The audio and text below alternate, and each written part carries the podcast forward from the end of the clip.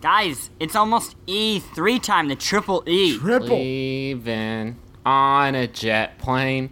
I hope that I meet Don Mattrick finally. What at number one? Are we gonna talk about this? Like, oh, we're a, there is literally a section that says E3 prediction. Yeah. Well, there goes my. Oh, I thought we were going Here's to my- talk about Don Mattrick. Have you seen his house? Here's my prediction. This is the year I meet Don Mattrick. Probably not though, because he. I do not know that Zynga will be so heavily represented on the E3 show floor. I'm kind of bummed about Tretton not being there. Tre- Jackdaw. He will. no. He actually He will, will be on our show. Yeah, He's going to he- be on he- our show talking about his E3 experiences of years past. Okay, listen. I think that his E3 experience, Jack Tretton's E3 experience, being carried in a sedan by four muscly interns a litter. from appointment to appointment. Is, is going to be quite a different experience than than mine crowd surfing over an ocean of fat men. Justin, you get to sit in a room and have games brought to you. right? That's Uh, pretty how good.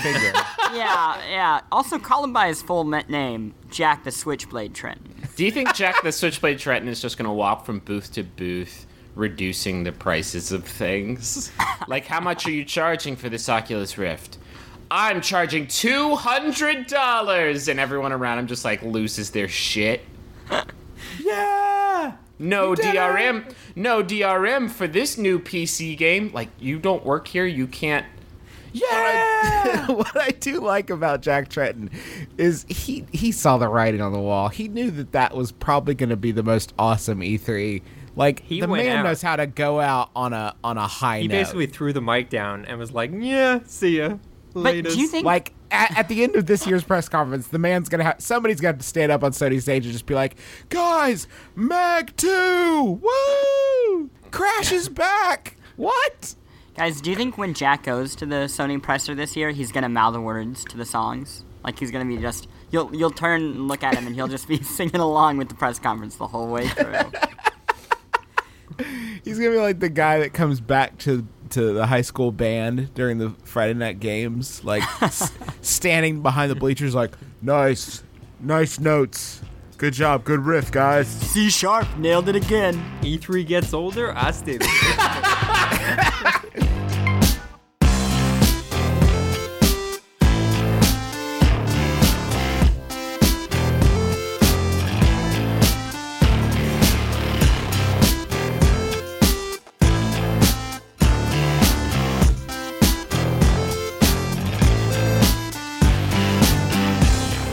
is Justin McElroy, and I know the best games of the month. My name is Griffin McElroy, and I know the best games of the month. My name is Christopher Plante and I know the best games of the month. My name is Russ Frushtick. And I know the best. Did you just Welcome run to- at the microphone? It's from, not like he came from a cave. Welcome to the Besties, where we talk about the latest and greatest in sports and news and culture, entertainment, entertainment, Inner Sandman, and so much more. But this month, it's all about games, not just more than Pac-Man anymore. It's not just more than Pac-Man. Any- that was Not just a really crazy Pac-Man. So sentence. it's Just just Pac-Man. It's just just. Pac-Man. It went back just to Pac-Man. Just Yeah. not more than Pac-Man these days. Guys, are we starting at Slap Happy and just kind of going from there the whole way We're, through? we're burning off Yes. all the entertainment early, and then we'll just be bitter and cynical and jaded and evil old men by the end of it, like every episode. Sounds about right. this is like a surprisingly good May. I, I mean, Ver- I, I mean, say Ma- no, yeah. May, No, no, I May is just- really good. I think you're done with the drought of like I I, I Uh, think our until our- you wait a month. Yeah, and then well, we're back in the draft. Sorry. No, I just mean like the uh, there has always been a rough sort of cycle where like uh you know from late August to late November is when all the games come out and the rest of the year is is a little dry. No, I wouldn't think say it's that. Been, You really think so? For, I the, think for the past I think, few years, it hasn't. Like, Like, no, no, but like Mar- yeah, March. that March, May. no, it March, February, been- March. Yeah, no, we've been moving away from it. I'm just saying. I think It's you're you've got an even distribution, a lot more than you do have like five years ago. talk to me when people start fucking releasing games in July, and then and then we'll talk about it. I don't know what June's gonna be like. I don't know what July's gonna be like. August we're gonna start seeing some stuff again, but I still think there's a, a definite summer drought. They pretty much moved all of the games out of 2014 into 2015 Yeah. at this point. Yeah. Uh, Bat- Batman just got moved this morning, notably. Uh, Uh, depending on when this is going up, we're recording on a Tuesday, so Batman just got delayed. Lots of games be- being moved into 2015. I like that though. Get let give us some room to breathe. You know, let us. Let me find out. This episode of the Besties is sponsored by Aura Frames. All right, so you know there are a number of people in your life that are not necessarily the most technologically savvy. I'm sure immediately names jump to your mind. Those are the sorts of people that you would say, oh, maybe they would want a digital picture room in their house, but they wouldn't necessarily be able to like set it up and get it working and add new pictures and stuff like that. That is where Aura Frames comes in. It's a digital picture frame that allows you to basically upload any photos that you have directly to the frame. You don't need them to do any work. In fact, you could even set it all up before they even open the box. You have the account set up, you just have to connect it to their Wi Fi. And once that's done, everything happens over the internet. So you can add new photos, you can do whatever you want, and it all works completely smoothly. I set it up for my grandmother, who's 95 years old. I set it up for my mom, who's 70 years old. And they both love their Aura frames and they love seeing the pictures and new photos of the family all being added without them having to do anything. So I'd highly recommend it. I'm really, really happy with it. And right now, you can save on the perfect gift that keeps on giving by visiting auraframes.com. For a limited time, listeners can get $20 off their best selling frame with code BESTIES. That's A U R A frames.com, promo code BESTIES. Terms and conditions apply. So let's talk about video games. Uh, first up is probably the big, I would say the highest profile, certainly the game with the most marketing this month is Watch. That's what we base all our decisions on.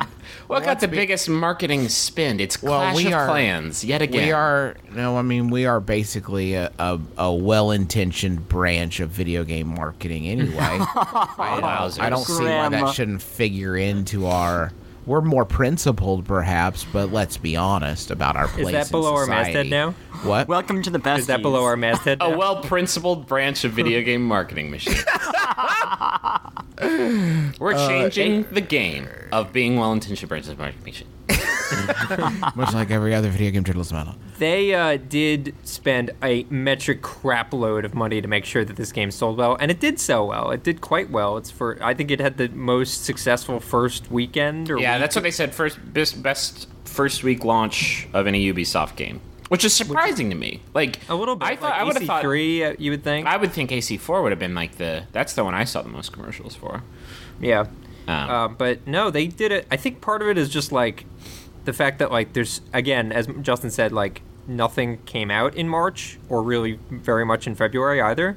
So People were jonesing for. Well, and also, I mean, I think at April. I think in the uh, 14 years since this game was announced, it had some time to generate a little bit of buzz. Maybe not in the mainstream audience. Probably not until they started advertising the shit out of it on, Yeah. on TV and Hulu and stuff like that. But um, I think it reached even like not hardcore fans, like again because they started spending money, but also because it had so much buzz around it. Yeah. and like everyone was buying those new consoles and they were- partially to play this game. and they were like, regardless of what you think about the game, it's pretty smart. Like you didn't see a single commercial that didn't have somewhere in it bigger and better than GTA. Like, and that's like people understand that. Like that is a very clear language, even if you knew nothing about the Watch Dogs IP and its Yeah. history.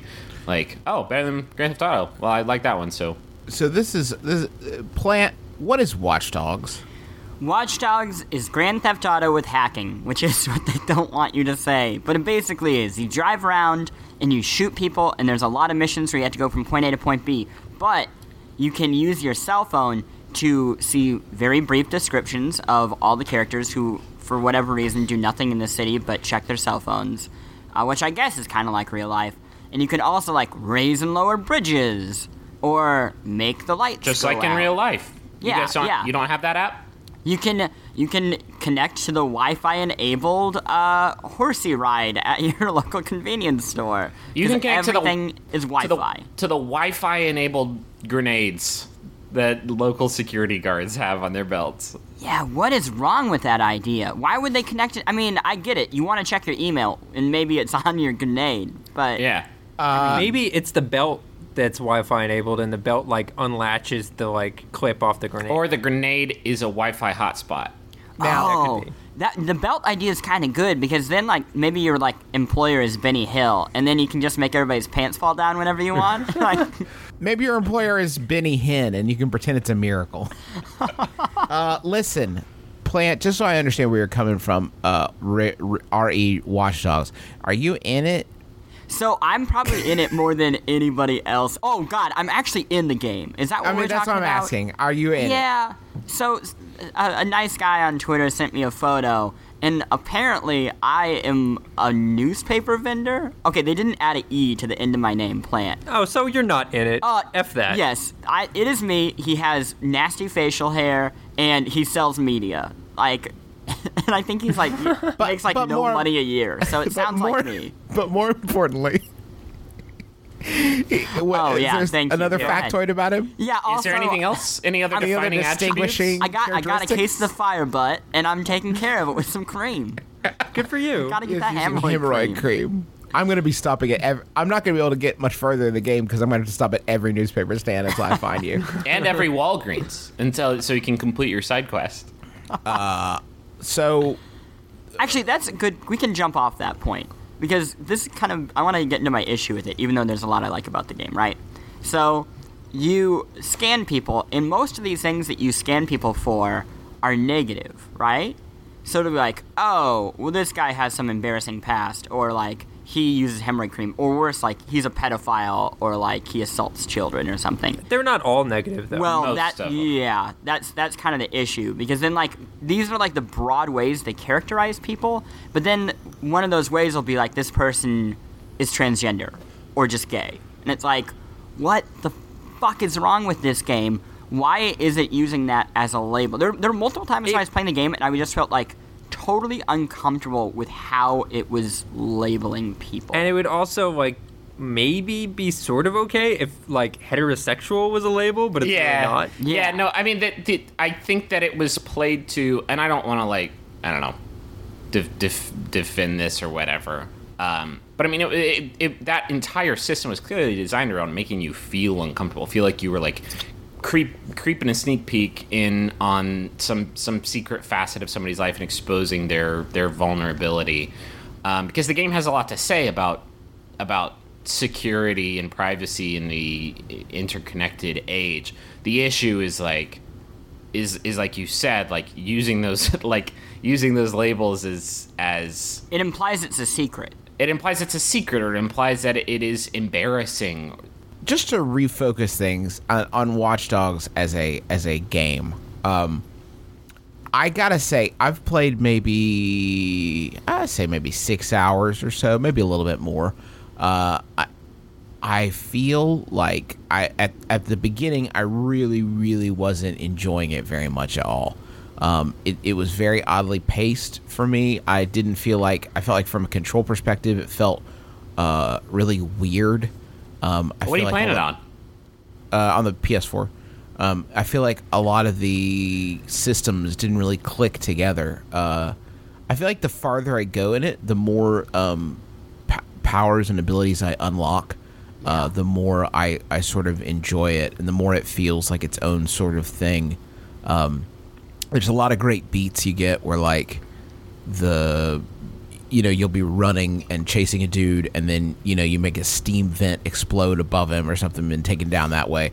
And when you get those moments which only occur sort of after you've unlocked everything uh, or or you know that specific ability for the, for that that situation it, it feels very cool and unique and and and different. Um there's a lot of other moments like that too where uh, there there are mini games like as legally mandated by any open world game. There's a a, a, a mini poker game and a mini shell game and, and others but uh, when you're playing the Texas Hold'em game you can actually uh, take advantage of a uh, camera that is in the the room with you. You can hack the camera that's in the room and zoom in on the cards of one of the players. It's pretty sweet. And you can also monitor their uh, heartbeat, their heart rate to tell if they're bluffing or not. how does that work? Like, isn't the dude like staring at his cell phone? Well, that's the thing that's kind of neat about it is you can't do it on the hands when you're dealing. oh, because yeah, that's thoughtful. Yeah, because you can't because you you know your hands have to be above the table. So that kind of stuff is like, oh, that's really cool. Um, I just don't. I feel like the the best comparison I can make is Assassin's Creed. To me, it feels like Assassin's Creed, where there are certainly like some really interesting components, some really interesting ideas, and it's just not a coherent thing for, Yeah, for me I, yet. the- I think I think it's coherent. I think the systems. I, I had kind of the opposite experience, and like as soon as I picked it up, like I thought all of the systems worked really well together. It's so I I'm willing to cut a game uh, of of this ilk so much slack when it does stuff like third person action cover based stealth really well, like uh like uh, Deus Ex um, like systems that that should not work very well, systems that people fuck up constantly. I think Watch Dogs does really well, and it also it's very ambitious with its systems. It has like a lot of different ways that you can tackle different situations, lots of different ways that you can develop your character, and I think they're all very thoughtful and they all work like shockingly well together. Um, I see. it's I just completely disagree. Like especially in the in the stealth sequences, there are these like the gang assaults or, or the gang base whatever assaults are probably the best uh, microcosm of that. You'll have ten guys in a secluded area where there are lots of like traps and distractions you can trigger, um, and that idea is like really really cool um, but they don't clarify like sight lines, and guys can see from just an inordinate Yeah. distance away. And I found that like so frustrating. It's like, guys, you're so close to having something really cool, like the But the traps would- and all all that guard like triggering with my camera and like scanning all the guys. I love all that like triggering the their uh, texting their cell phone. And you get to see the text that you send them. You Yeah, send like them their doctor, like, stuff. hey, hey, Chris Plante, we're here to talk about your butt.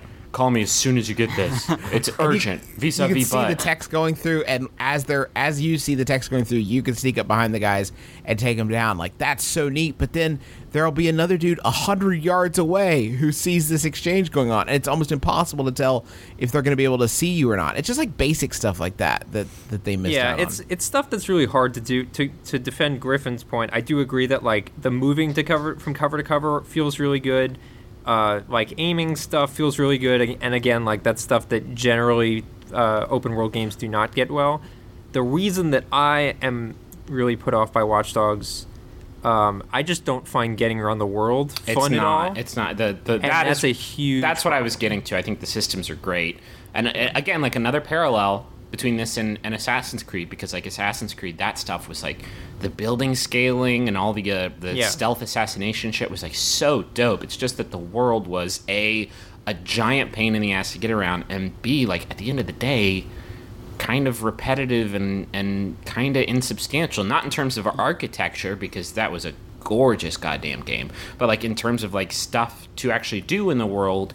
You could. T- it was light years ahead in Assassin's Creed 2. Like they actually figured out, like, oh, we should Yeah. give them like varied, extremely like, dynamic little beams and like ropes to pull you up and stuff like that yeah, we should give them not only like lots of different activities, but lots of activities that force them to exercise all of the different skills that they've learned and, and picked up to to go ahead. And and with Watch Dogs, like I feel like you run out of different mission archetypes really, really quickly, and then it's just more of like the uh, the convoy missions where you have to like take down a car with your car and the hack. Like those are just so mind-numbingly Oh no repetitive. way! The convoy Those. missions are the best. The No. convoy missions no, are, dude. They're No, so the genius chase- because no, no. Let me. There, let are, me, let- there are chases mm. that go on in that game that's where you're because trying to bring them somebody wrong. down They're for not meant to be played minutes. as chases. Convoy missions, you can see where the thing's going, so you set traps. It's all about using the environment to actually set traps before it gets there. But I mean, you can't really. Can you like activate a, a intersection like way before yeah. a person so gets like what? I did is I set up like C4 whatever IEDs or whatever they have in the game on the four corners of the intersection. I waited for the convoy to get to it. I triggered the a car accident by like making all the lights go green there, so everything wrecked in the middle. Detonated all the C4, and then the only person I had left to take out was the guy in the bank truck. I, I guess that's that's interesting because that's a very uh, the uh, one of the interesting things about Watch Dogs. I think you can either love or hate it for is that it has a very ambiguous sort of morality. Um, you don't know much about the dude you're playing. You aren't given a dictate of sort of how he likes to live his life, what his what his what deal his is whole thing is. what his whole thing is. So when I was playing, when I was He playing those family, missions, though. I was trying really hard to avoid killing people. Like I didn't. I was trying to not be a murderous psychopath because I don't know what this dude's deal is. I don't even know what this guy is like against. But you understand that's not like an intentional thing. Yeah. That's What? not. I don't think that their intention was let's make this guy an empty blank canvas that our players can paint a beautiful tapestry. Like I think he's just kind of a shitty character who like. his I- I know, I was just his saying- uh, niece dies, and then in to get They want you to revenge for his bad. niece. Like, is he literally doing like this? Is what I had. I was literally distracted by this for the first like four to five hours of the game. What is this guy doing? like, Yeah. they, people call him the vigilante, right? Like, who is he? What? Who is he fighting against? Like, what is this guy doing in his day to day life? It's the dumbest. as a job.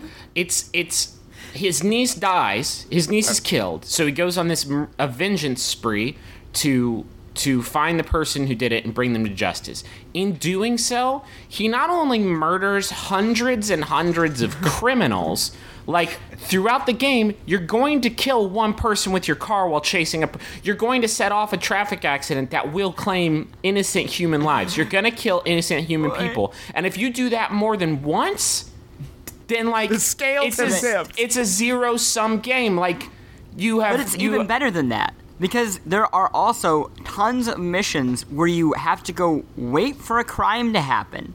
Yeah. Like and, and, and literally watch someone get murdered, but then don't kill the person who did the crime. You have to take them down like No way. by, you shouldn't watch his them. leg. You shouldn't watch them get murdered. You should. No, stop I can the I can never step get in. it to happen if I Ah. It tells you interfere to early enough.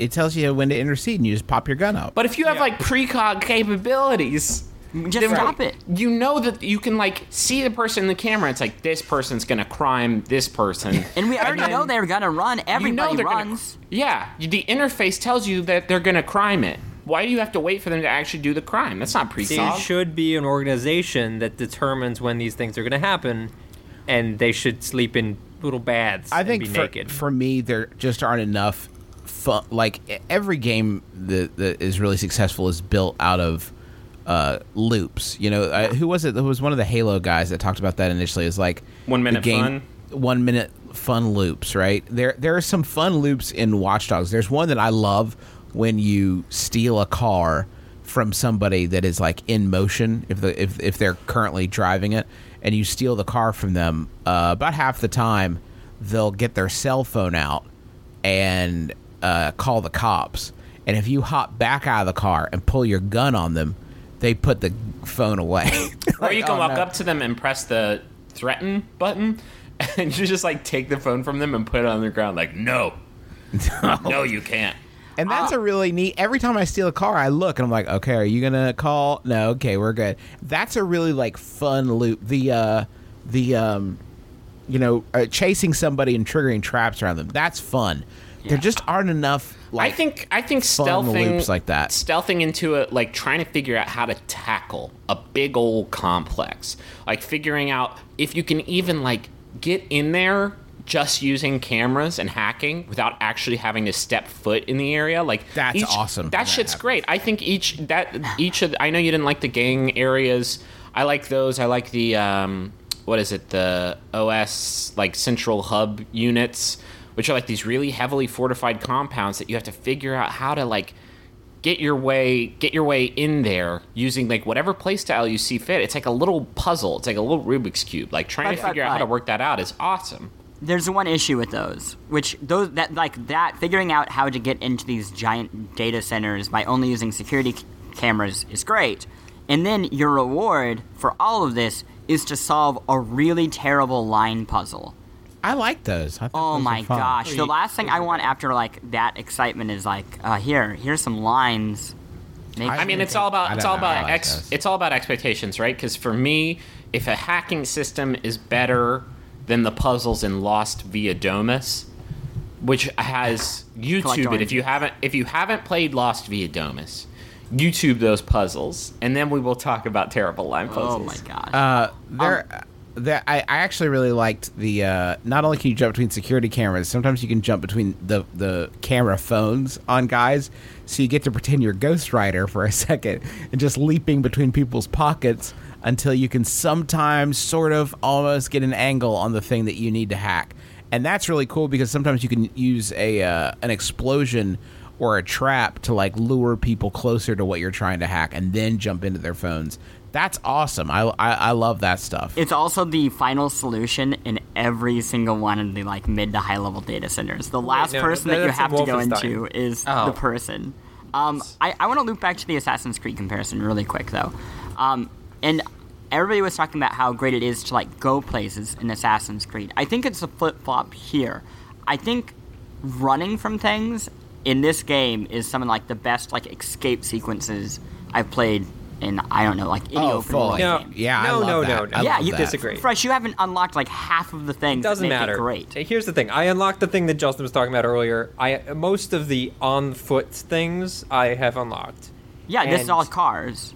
You're talking about just car stuff. Yeah, I'm talking. So I've un- unlocked the bridge. I've unlocked the the walls that come up. Like, how, what am I missing? have the bridge, the walls, the spikes, the pylons, the Yeah, I have all uh, that. you have the full blackout. The pipes is great. The, the underwater, the, The, be- under the the, best. road I, pipes. I think you're exploding crazy. I think like when you have a ton of people on you and you're zipping through the city using like all these different things to cause like barely eke away, it feels awesome. yeah, Um, I, I like that a lot. We should also talk about the multiplayer, which is really, really super clever. Yeah. Um, I, I've only been able to get into a couple games on the PC version, um, just because matchmaking I don't think is so hot. Um, I haven't I haven't played it in a few days though, so maybe it's gotten better with you know more adoption. Um, but it's a really clever system, and, and Planet, you and I talked about this on the overview. But I, I, I, I think Ubisoft, like, I don't know why they are so far ahead of the game in terms of like coming up with clever multiplayer ideas beyond just like shooting people or capturing a flag. Like, their stuff is so on point and so clever, and and it's so refreshing. Like, I remember the first time I played the the Assassin's Creed multiplayer that I think was in Revelations um, or Brotherhood, one of those Yeah. um, and and just like falling in love with it, like the spy versus merc stuff. And, and this seems like a good baseline for something. Mm-hmm. I want want to. I want to give really an example. I mean, before we extemporaneize on it anymore, I want to like say what it is. Like, Okay. there's a there's a.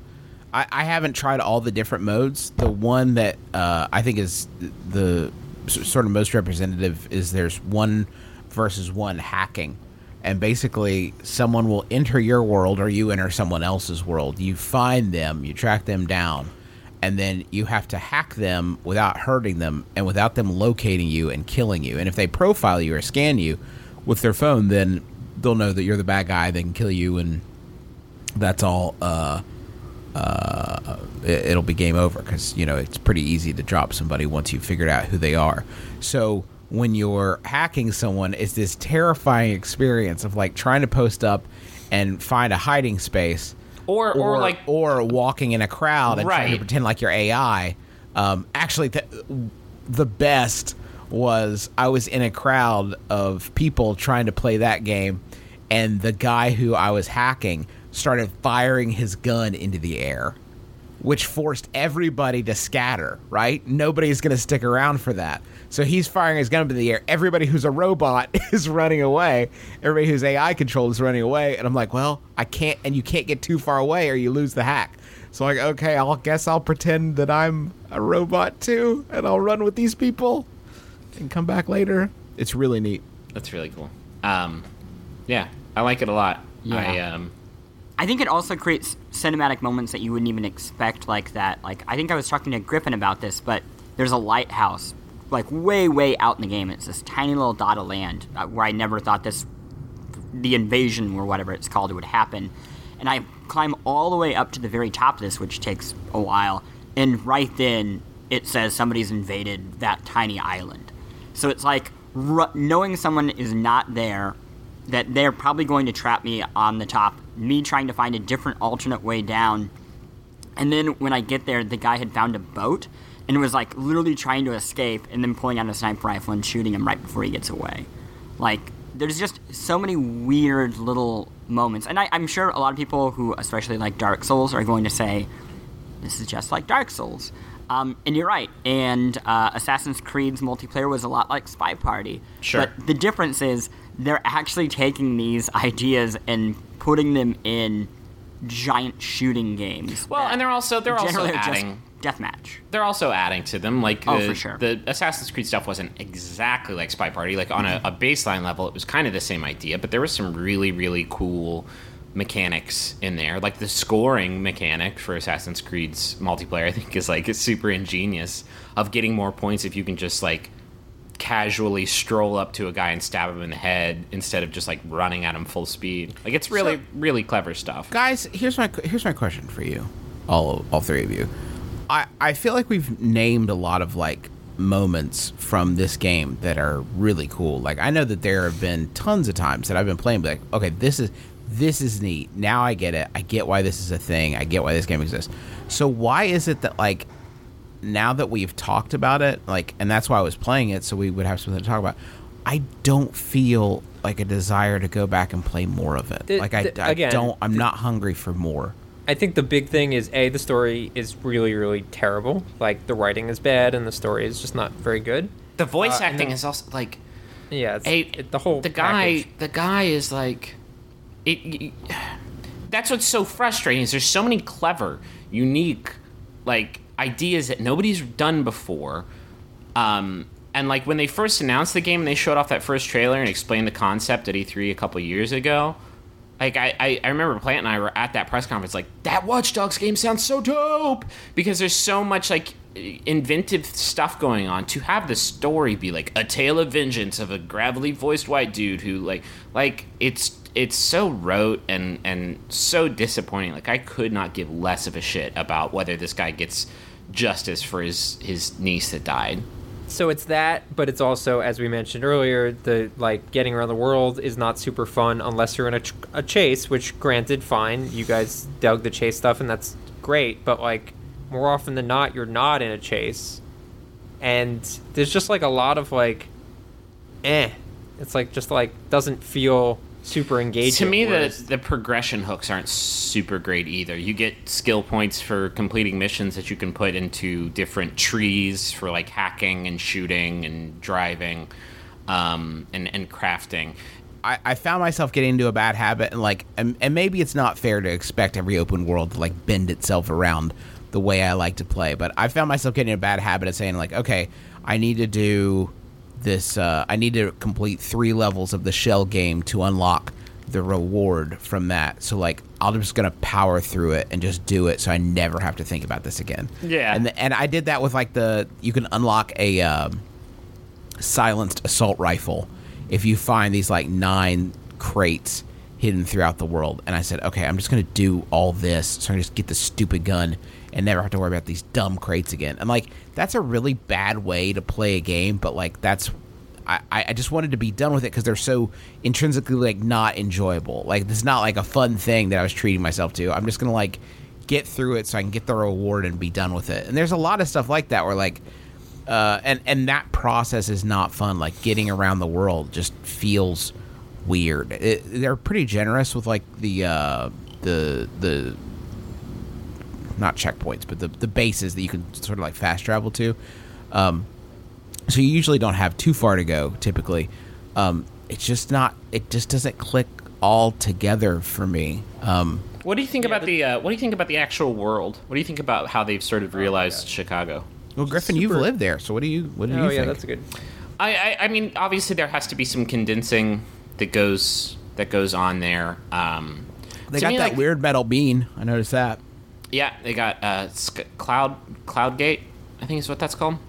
Um, there, there are some definite there are some landmarks. Um, it's just they they've sort of only to me like the only time I really felt like I was in Chicago was like when I was in the Loop or near um, what is that place Millennium Park.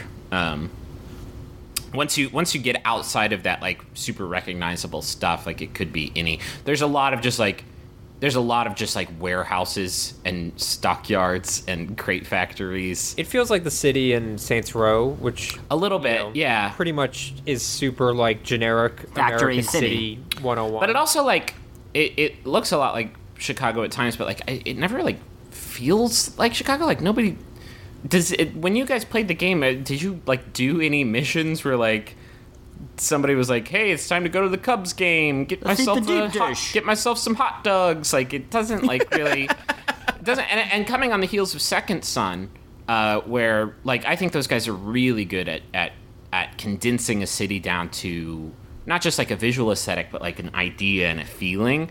Uh, that that like felt like you were in the Pacific Northwest in like the the the womb of grunge, the grungy womb.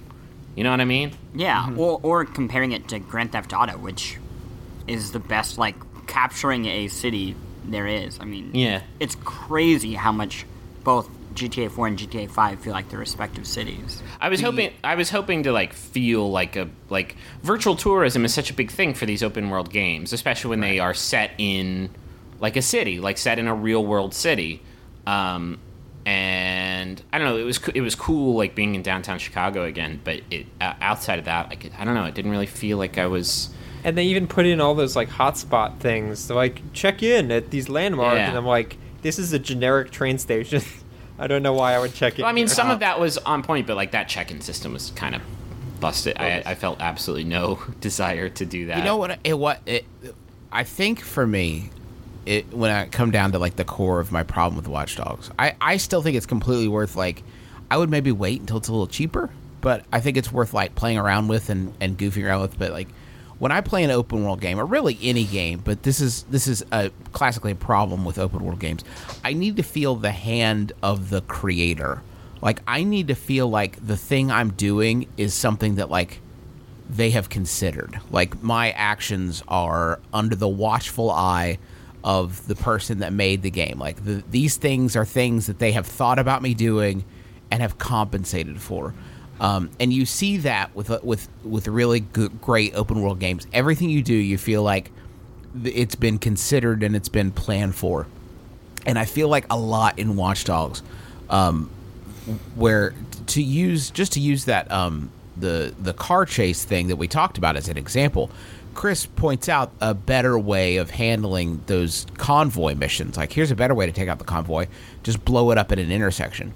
But when I've been on the same car chase for seven minutes, trying to like take down a car by running into it, and then lose and die or like fall off a cliff or whatever and have to start the entire thing over again, I don't feel like I don't feel the hand of the creator there. I don't feel like the the person who made the game considered these actions, and that can like be very disconnecting uh, for me. There are a lot of cool moments where I feel like on the track that they made, like these are the things that we intended for you to do.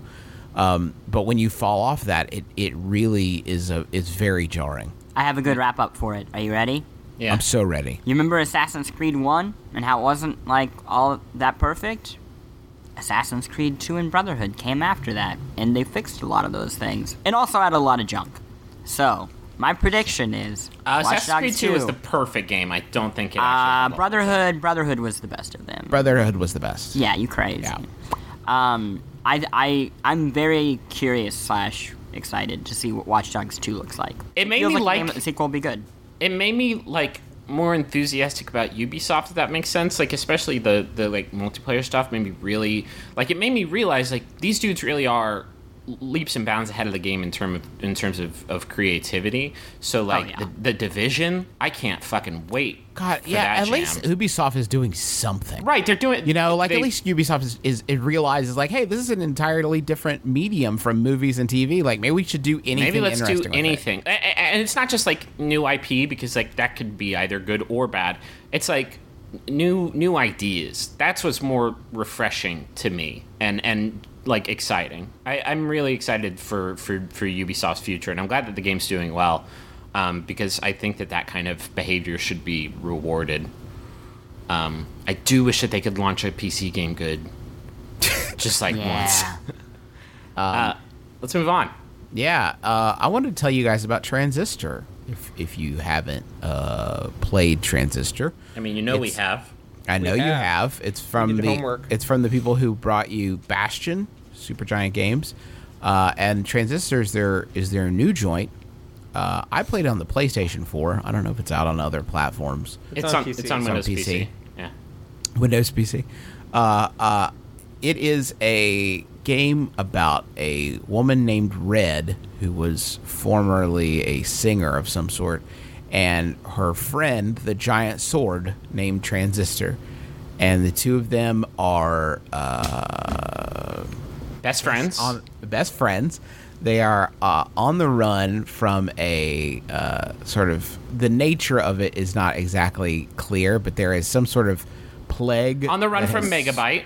On and the run from and the glitches. and the glitches. There is a uh, some sort of thing has gone wrong in their idyllic world, and the wheels have really fallen off, and everything's real shitty and bad. And uh, Red is trying to, I mean, I guess, figure out what happened, or escape, or something, or fix it. I guess fix the problem with the the bad thing. Justin's not. We should point out Justin's not drunk right now. Like the game doesn't tell you jack shit when you It start. really. it. I play. It's really weird. and I've pl- I finished the game, and even I mean, like I have a vague idea, like it big picture structurally, you know, color blocks of like what happened here, but uh, there's a lot of stuff that I'm still not clear on. Let me let me before we get much y- y- before we talk about that, I'm gonna talk about mechanically real quick. Um, it's actually really interesting. So you you have the transistor as you play through the game, you will find uh, different abilities that are actually tied to people in the world, characters in the world that have uh, a lot of times they've perished or maybe they're they're in hiding. You don't know, but these abilities are tied to individual characters, and as you use the abilities, you unlock their story, which is which is really cool. Uh, the including your about- own, your own story and Right. the story of the transistor. and uh, the neat thing about the, the the way abilities work in this game is you can use any of the abilities as a primary uh, attack. So, like, there's one called Crash, which is sort of like a direct hit in front of you, and there's uh, like a long range sort of laser attack. You can use any of them as a primary attack, and there's others that are more defensive. There's one that like turns you invisible. There's stuff. one that summons a dog. Yeah, I love that one. That's a good great one. one. Love that doggy. Uh, and then you can use also use those abilities as a uh, supplement to those first uh, to the to other abilities. So uh, there's one that like uh, will infect enemies with a, a damage over time, or you can put it into a passive slot uh, uh, to supplement another ability and give it the power to inflict damage over time. So there's like an area of attack, like spread shot, sort of like a shotgun attack. Think of it Right. that way, uh, where you send out these three bullets in a spread pattern, and the, the the distance not very far. But if you can get right up on a person, hit them with all three, it does really great damage. You can attach that to just your me- regular melee attack, and then all of a sudden, your regular melee attack will have its distance decreased pretty significantly, but it shoots out three like attacks of your melee attack so you can like boost its its damage but change its sort of strategical application. Yeah, or like increase its backstab ability, stuff like that. you can also attach it to just a passive slot for your character which will just modify your character's um, sort of handling. Um, it's a really, really, really clever system with like infinite possibility for for character customization. It's super clever. I would say the impression that I got, like I play a lot of video games, I was able to pick up on it. I feel like I'm pretty smart as well, so I don't know if you knew. I feel like if you are like a casual gamer or like you only played Bastion, which I think is a very straightforward game mechanically, relatively straightforward, um, like most, I feel like a lot of people would be like kind of overwhelmed and confused by the system. Well, especially once you factor in the turn system, which Right, is which which, I haven't gotten adore. into. it- It's super cool. It's very uh, the game is very Bastion like, except in in combat, you have the option to initiate a turn system, which will freeze time and allow you to move freely. And you have a meter, which basically determines how many actions you can take in the frozen time. And the things that drain that meter include uh, moving around, which drains it very, very slowly. And then whenever you you uh, execute one of the actions that you your primary actions that you have assigned, it will drain like a big chunk of that meter. So you could use that frozen time to maybe get behind an enemy and then use a couple of backstabbing attacks, and then that will drain that meter. And then once you execute those actions, you do them very, very quickly. So you can use it to set up combos because some abilities can boost the the damage of other abilities. You can use it to get out of the way of like a really huge attack. Um, but whenever you drain that meter, it has to recharge, and while it's recharging, you basically can't do anything. You can move around can and run around. dodge. Um, Yeah. So you have like a like five or six or seven second window where you basically just have to stay alive and not not get hit until you can start taking actions again. So you have to make this constant decision of does it make sense for me to try and kill this guy in real time using these sort of bastion like action hack and slash controls. does. You, Yeah. Your life is decreased very quickly. I didn't see real time fights as like a, a really decent Option. Well, option. if there's just if there's just one person, then most of the time it make it's fairly easy to dodge their attacks and just get in there and attack them, and it's easier to do that than it is to dish out a ton of damage and then be completely totally vulnerable for for a few seconds. it's also I think the game sort of encourages you to mix and match. So like, I think if you attack, it doesn't like count against. If you attack in real time, it doesn't count against your turn-based time. It doesn't. So y- you could start wi- uh, with a real-time attack and then instantly go into a turn-based, and you sort of get a bonus attack. Exactly. From that. Right. So uh, there's a lot of interesting elements to it. I think the game, uh, both with the story, I think to its benefit, and with the gameplay, maybe not as much of a benefit, does not give players any help whatsoever. Can I talk like, about- you're really yeah. thrown into the deep end pretty early. Can I talk about a weird problem I have? And I think this is more me than it is the game, so I don't know how helpful it is. But there's a lot of story in the game. There's a lot of like different cool things you can read, and it all adds a lot to the characters. Like these things, whatever they're called, that you find. These uh, they're basically people that they have their own backstory that you're turning into weapons. They're processes, right? Processes? Yeah. Or is that the bad things? I don't know. But you're you're reading whenever you find these items, and then when you mix and match them, you're learning more about these people that were once of this world, and and it's very very fascinating. And there's all these other terminals that have a lot of interesting story. But I had this problem with Max Payne too, which is a weird comparison. I enjoy the action so much that I just want to keep doing it and then it will ask me to slow down and read some things and then i feel guilty if i don't read it or i worry that i'm going to totally not understand the story if i go deeper in the game so then i'm taking a break from the thing i'm really enjoying and going at a totally different tempo to suddenly just start reading uh, all this you know nitty gritty mythos See, I kind of really like the pacing of the game. I really liked like, Yeah, I look- like- reading about like there are like terminals where you can vote on what the weather's going to be tomorrow. And it's like, what is this? Like, what? What does that even mean? And so, like, while you're exploring, you don't know exactly. Sometimes it's pretty obvious, but you don't always know like when a fight is going to break out.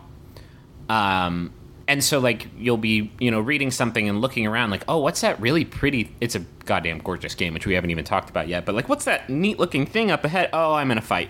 Like i kind of i kind of dug that. It was always Yeah, and I, I think it was just fight after fight after fight um, that you you know it would get pretty draining. Yeah. So I do like those moments Yeah. where it's like exploring. it I totally has agree. I mean, it's a compliment just to the action. Again, like Yeah. Max Payne, I, I enjoy the action so much that Yep. when I'm pulled away from it, I'm almost like It- kind of jarred. Let's. it let's also talk- has the um can we talk about the limiter system because i think it's like one of the best things about this game and about Oh, yeah, bastion and i don't that's neat. understand i don't understand why every other developer isn't ripping it off Well, uh, Halo did it.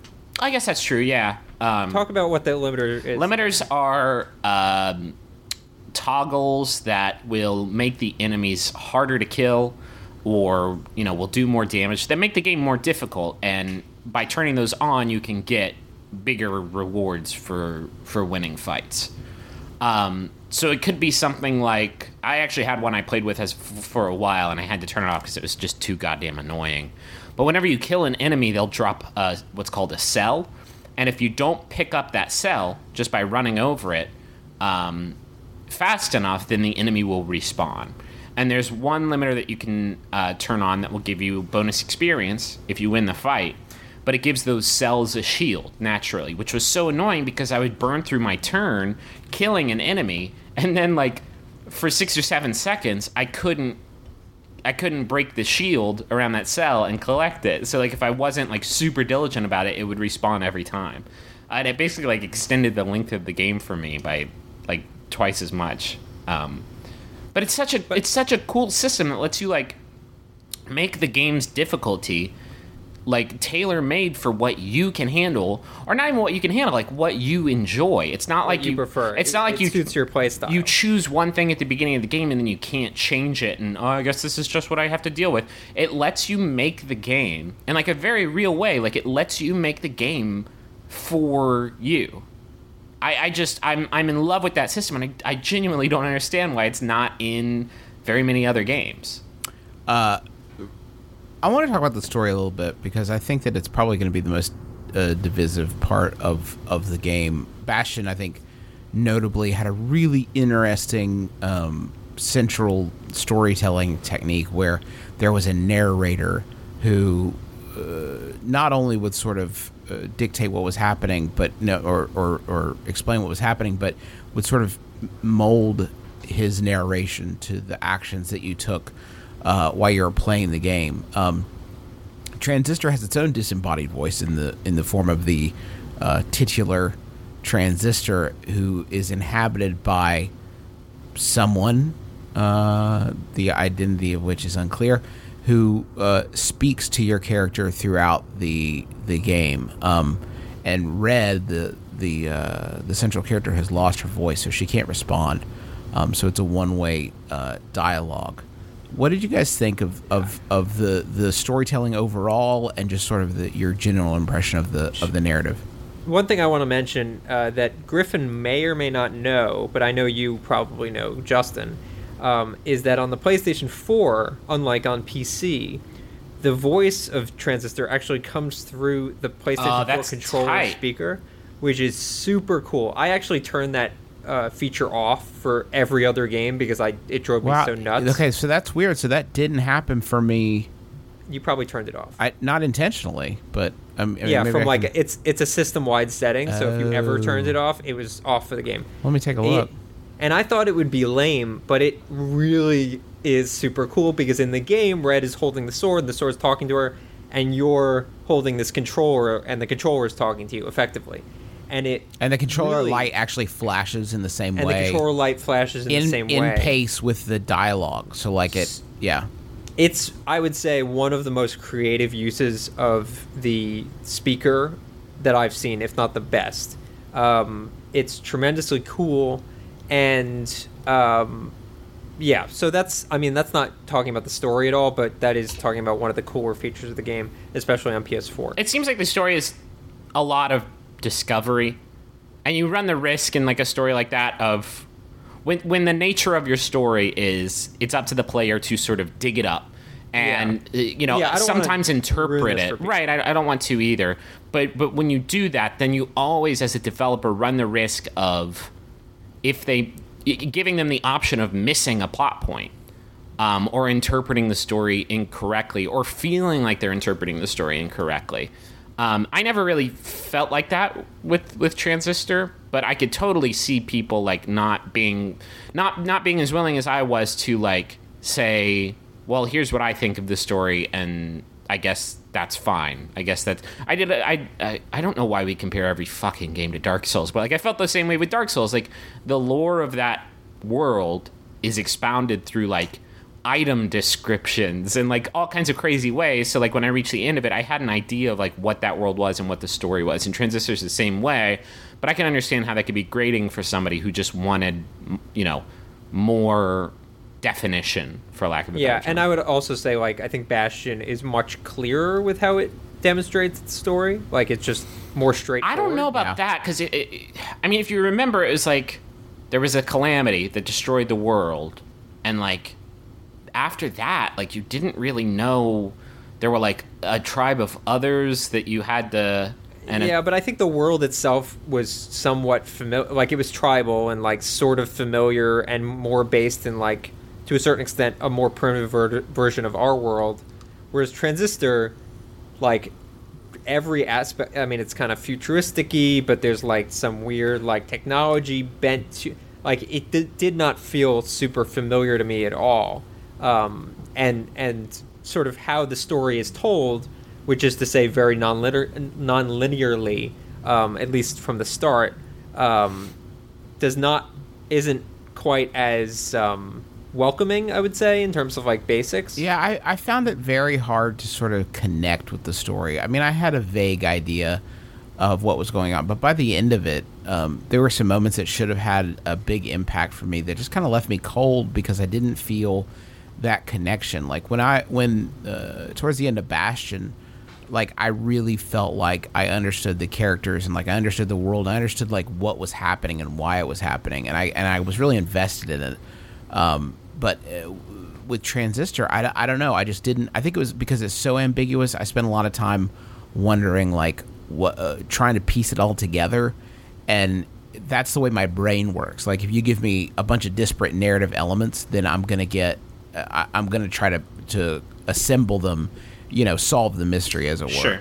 And and and I found that sort of distracting with this game because I don't think it's designed f- for that. It's it's more impressionistic but I, I I found that kind of distracting to it to an extent where I couldn't I didn't really feel emotionally that that involved with what was going on. Um, I felt more like cerebrally inve- like it felt like a puzzle that I I like I wanted so bad to understand this world. Like every I would I would use abilities not because I liked them or because I had like a strategic use for them. I would use them so that I could unlock like the story beats for the characters that those abilities represented.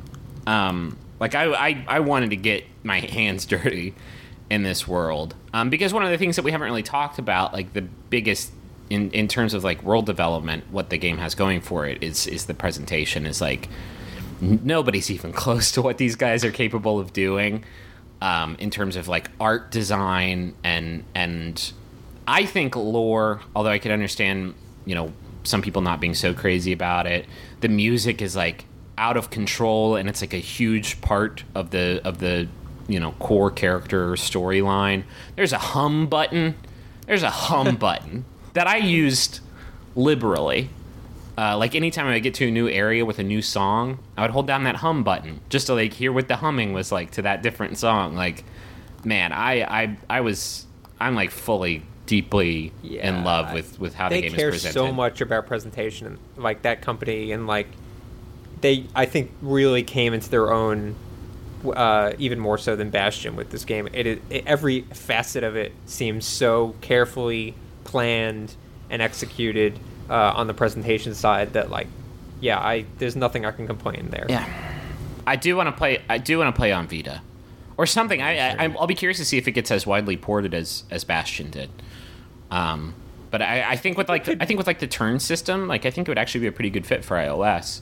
yeah i Um, can see that You go get a phone. You just want a phone. Talk to your friends and family. You're not asking so much. Then you get these contracts, and you get ripped off because they got all this fine print, little details, and all of a sudden they're sucking money out of your pocket like some sort of digital leech. You know, the contract may sound good uh, up front, but there's always some sort of catch. You know who's not going to do that to you? Not going to pull that nonsense. Mint Mobile.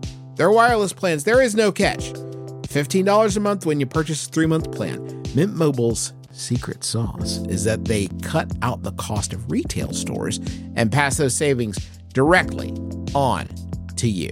You want to pay hundreds of dollars for, like literal hundreds of dollars for your wireless plan? Or do you want to have a nice, easy solution, save some, put the bucks back in your pocket, pay 15 bucks a month? Say bye to your overpriced wireless plan's jaw dropping monthly bills, the unexpected overages. Sound familiar? To get this new customer offer and get your new three month unlimited wireless plan for just 15 bucks a month, go to mintmobile.com slash besties. That's mintmobile.com slash besties. Cut your wireless bill to 15 bucks a month at mintmobile.com slash besties. Additional taxes, fees, and restrictions apply. See Mint Mobile for details. Y'all, you already know how much I love our sponsor of the week, Rocket Money. They make it so easy to get your personal finances on track and especially stop worrying about all these subscriptions that you have that you don't necessarily need. Keep the ones you want, get rid of the rest. Here's how it works Rocket Money is a personal finance app that finds and cancels your unwanted subscriptions, monitors your spending, and helps lower your bills. They'll even try to get you a refund for the last couple months of wasted money and negotiate to lower your bills for you by up to 20%. All you have to do is take a picture of your bill, and Rocket Money takes care of the rest. That might sound too good to be true. I have tried it myself on multiple different monthly payments I have, and it's worked, which is incredible and so much easier than getting on the phone with all these companies and trying to wrangle this yourself. Rocket Money has over 5 million users and has helped save its members an average of $720 a year with over $500 million in canceled subscriptions. So, cancel your unwanted subscriptions by going to rocketmoney.com slash besties. That's rocketmoney.com slash besties. rocketmoney.com slash besties. Y'all want to bounce some predicciones? Uh, yes. E3, E3 is next week. The triple. Um, and chances are, if you don't listen to this podcast this week, you're gonna hear a lot of us making bad guesses for what ends up. No, I'll get I'll get it up this week. Okay. Um, I can I can swing that. Um, God, guys, I don't really like. I don't really know. My I I feel like my biggest prediction point for the past few years has been like, what's Nintendo gonna drop that's really gonna blow us, knock all of us on our on our asses, and Wii U. New every Wii U. time it's been like, yeah, like uh, how about a Wii U two or ah, new realistic Zelda game. And I guess they're kind of doing that with that crazy Dynasty Warriors shit. Uh, I have no, f- I have no idea what anybody's gonna do. I think that's that mine. you will see. Actually, okay. So let's go. Let's go company by company. Let's do that. Let's do the big. Just three the big first. three, yeah. Nintendo. I think we'll see new Wii U hardware. No, we'll you're- a, a No way. revised revised version of the Wii U. You're that's crazy. Cheaper.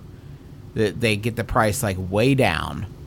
New Wii U. I don't Crazy. think- That's what I think. Not a chance.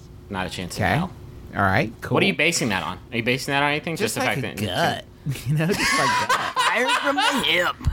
Here's what I fired think. from the Here- Here's what I think. Nintendo 1DS. Okay, hear me out. It's just a line. It's just a line in space. Uh, I think one actually would be a dot. Well, Oh the 2DS is shut you shut up. um, no, I don't know what Nintendo's gonna do because they're doing their they're doing a You gotta do that Nintendo Metroid. y'all. Direct. You gotta like, do No. that Metroid. Okay, so y'all. that's uh, This to- is all that Nintendo predictions ever boil down to is what are they gonna do? What oh, franchise? dog, ice climbers. Like every that's it. Every year, that's so all we that know can for guess. sure that A they're going to hardcore new ice climbers though would be really sweet. we know Yeah. for sure that they're going to spend a lot of time during E3 talking about a 3DS game that they have not revealed yet. So it's a secret 3DS game that they have a bunch of Q and A's and like press events for. So in my again, like my heart screams out for like a 2.5D Metroid game on 3DS would be amazing. Um, but I I think what it's probably going to be is that like NFC tech stuff that they've been talking about Yeah. Yeah. with like little figurines. God, I hope they don't go that. I hope they don't go like the Disney Infinity route of like going all in on this. It's not a game; it's a platform. Like I don't Crush- want that. Did I tell you like the the rumor that I've heard that is like probably from the only person that I would believe a rumor from at Nintendo? okay. Are you ready for this? You just gonna blow up the spot of your source? Four. It's not Earthbound 4. No, it's No not. I just bro- I'm just here to break hearts. Yeah. I honestly don't know. It, it, guessing what Nintendo's going to do has become so difficult in recent years because, like, I don't know. I, I feel like I'm terrible at guessing like what games they're going to announce for stuff. But like at this point, the onus is on them to like turn the Wii U ship around. So like, what do you do if you base your prediction on like what's the smartest thing for that company? Then like, I don't think new hardware is the worst idea. I don't know, you. guys. That's what I'm saying. But I just don't think that's gonna happen. I don't think new hard, uh, like a redesigned, cheaper hardware of the Wii U is going to solve the issue, though. no, it won't solve the issue, but they gotta do something. Uh, I think they should just focus on the 3DS and mobile development, but I don't think they're going to do that at this E3. okay, No. next up, Sony. What are they gonna do? Uh, Sony. uh, We got that Project see- Beast. That's what I'm psyched for. Oh, that Project yes. Beast looks so tight. Um, if you haven't seen the footage for it, go check it out. Somebody in, in our chat room mentioned like, what if it's like a Souls game but set with like Cthulhu mythos? Oh well, my god! there was like a gun, right? It was like a blunderbuss. Yeah. So. Oh, God. And it Oh, just God. looks I'm like getting too so excited. gorgeous. I know. It's so pretty, and there's like cloth physics. Ah. Hey, think we'll remember probably that see Dark that. Souls 2 demo we saw at E3 once? Yeah, but this is running on PS4, dog. Just setting expectations. Just putting it there. Um, I think probably the next Final Fantasy is probably going to get a little bit more screen time. They'll do the Sony. indie indie shotgun, right? Yeah, Like there'll be a big indie push. There's probably going to be, I think, one like big indie surprise, like from a big develop, uh, like Okay, well, developer. call it call it then. call it Um, hot shot. Okay, ready? Who haven't you heard from in a while? That they could drop and just be like, and I am he, and I am coming. Okay, uh, uh, John Romero. Okay. I mean, what? He's delivering. he's delivering lunch to everybody. What about what about um, who are those dudes that? I don't mean announced that, John Romero. I'm just goofing on you, buddy. I know I- he's a big fan. Who are the dudes that announced that game during the the VGX? That looks so awesome. Hello Ponchos? Games. Hello Games. Oh, Hello Games. Yeah. Oh, Oh, No Man's Sky, maybe. maybe. That yeah, could there be have hot. been rumors about uh, No Man's Sky and maybe going Sony. That could be exclusive. cool. That would be really Is cool. the rumor based on the fact that they're just an indie developer and everybody, every And indie everybody goes developer is- there? Yeah. yeah. there's some Um, other aspects to Guys, it, but yeah. I have a prediction for Sony, and this is probably the one that this is the long shot. Okay. Okay. I Call- think call they're it. gonna go heavy on like old school properties, like PlayStation One type of stuff, or even You're like saying early like PlayStation 2. So, Crash is Fear- back. like, Fear Effect. Crash, uh, Siphon Filter, and like the Getaway. Not because- the Getaway. Yeah, I, I think the Getaway or something. I think every every platform wants to have its own big open world game. if only Infamous existed. No, I think like yeah. closer to a GTA. Ooh, that's a I- good point. I would love to see Sucker Punch announce something new. Something, and by something new, see- I mean not an infamous game. No, I think you're gonna see. I, I, I, Chris. I know you're probably joking a little bit. That siphon filter sounds like I'm not joking I, don't- at I don't all. know. I That really sounds very gonna happen. believable to me. It is Um, right on the cusp of like if you let siphon filter go a couple more years, you might as well just uh, uh, forget it ever existed. But I think they're just on the edge where there's enough people who who you know kind of remember the siphon filter games that my they can get question for you. Justin. Yes. If you had the choice, would you prefer a siphon filter game that was like hyper realistic, right? Or one that was like modern graphic power but made to look like a PS1 game? So like heavy polygons. They would never do that. Uh, they would never do that. It would be amazing. and That would be the s- best. It would be. it Um, would be fantastic. I- and I I love that. I love that game because you could tase people and then just Yep. keep cooking them. And Correct. not only could you like electrocute them, but you just like keep doing Put it. Put a nice and dry rub on them, and then Maybe you're 14 years old and you're electrocuting somebody and you're thinking like, "Wow, this. I feel really powerful, really alive for the first time watching this human cook." I'm curious. Listen to POD. did uh, one of the publishers pay a bunch of money to secure next gen exclusivity, at least maybe timed exclusivity for GTA?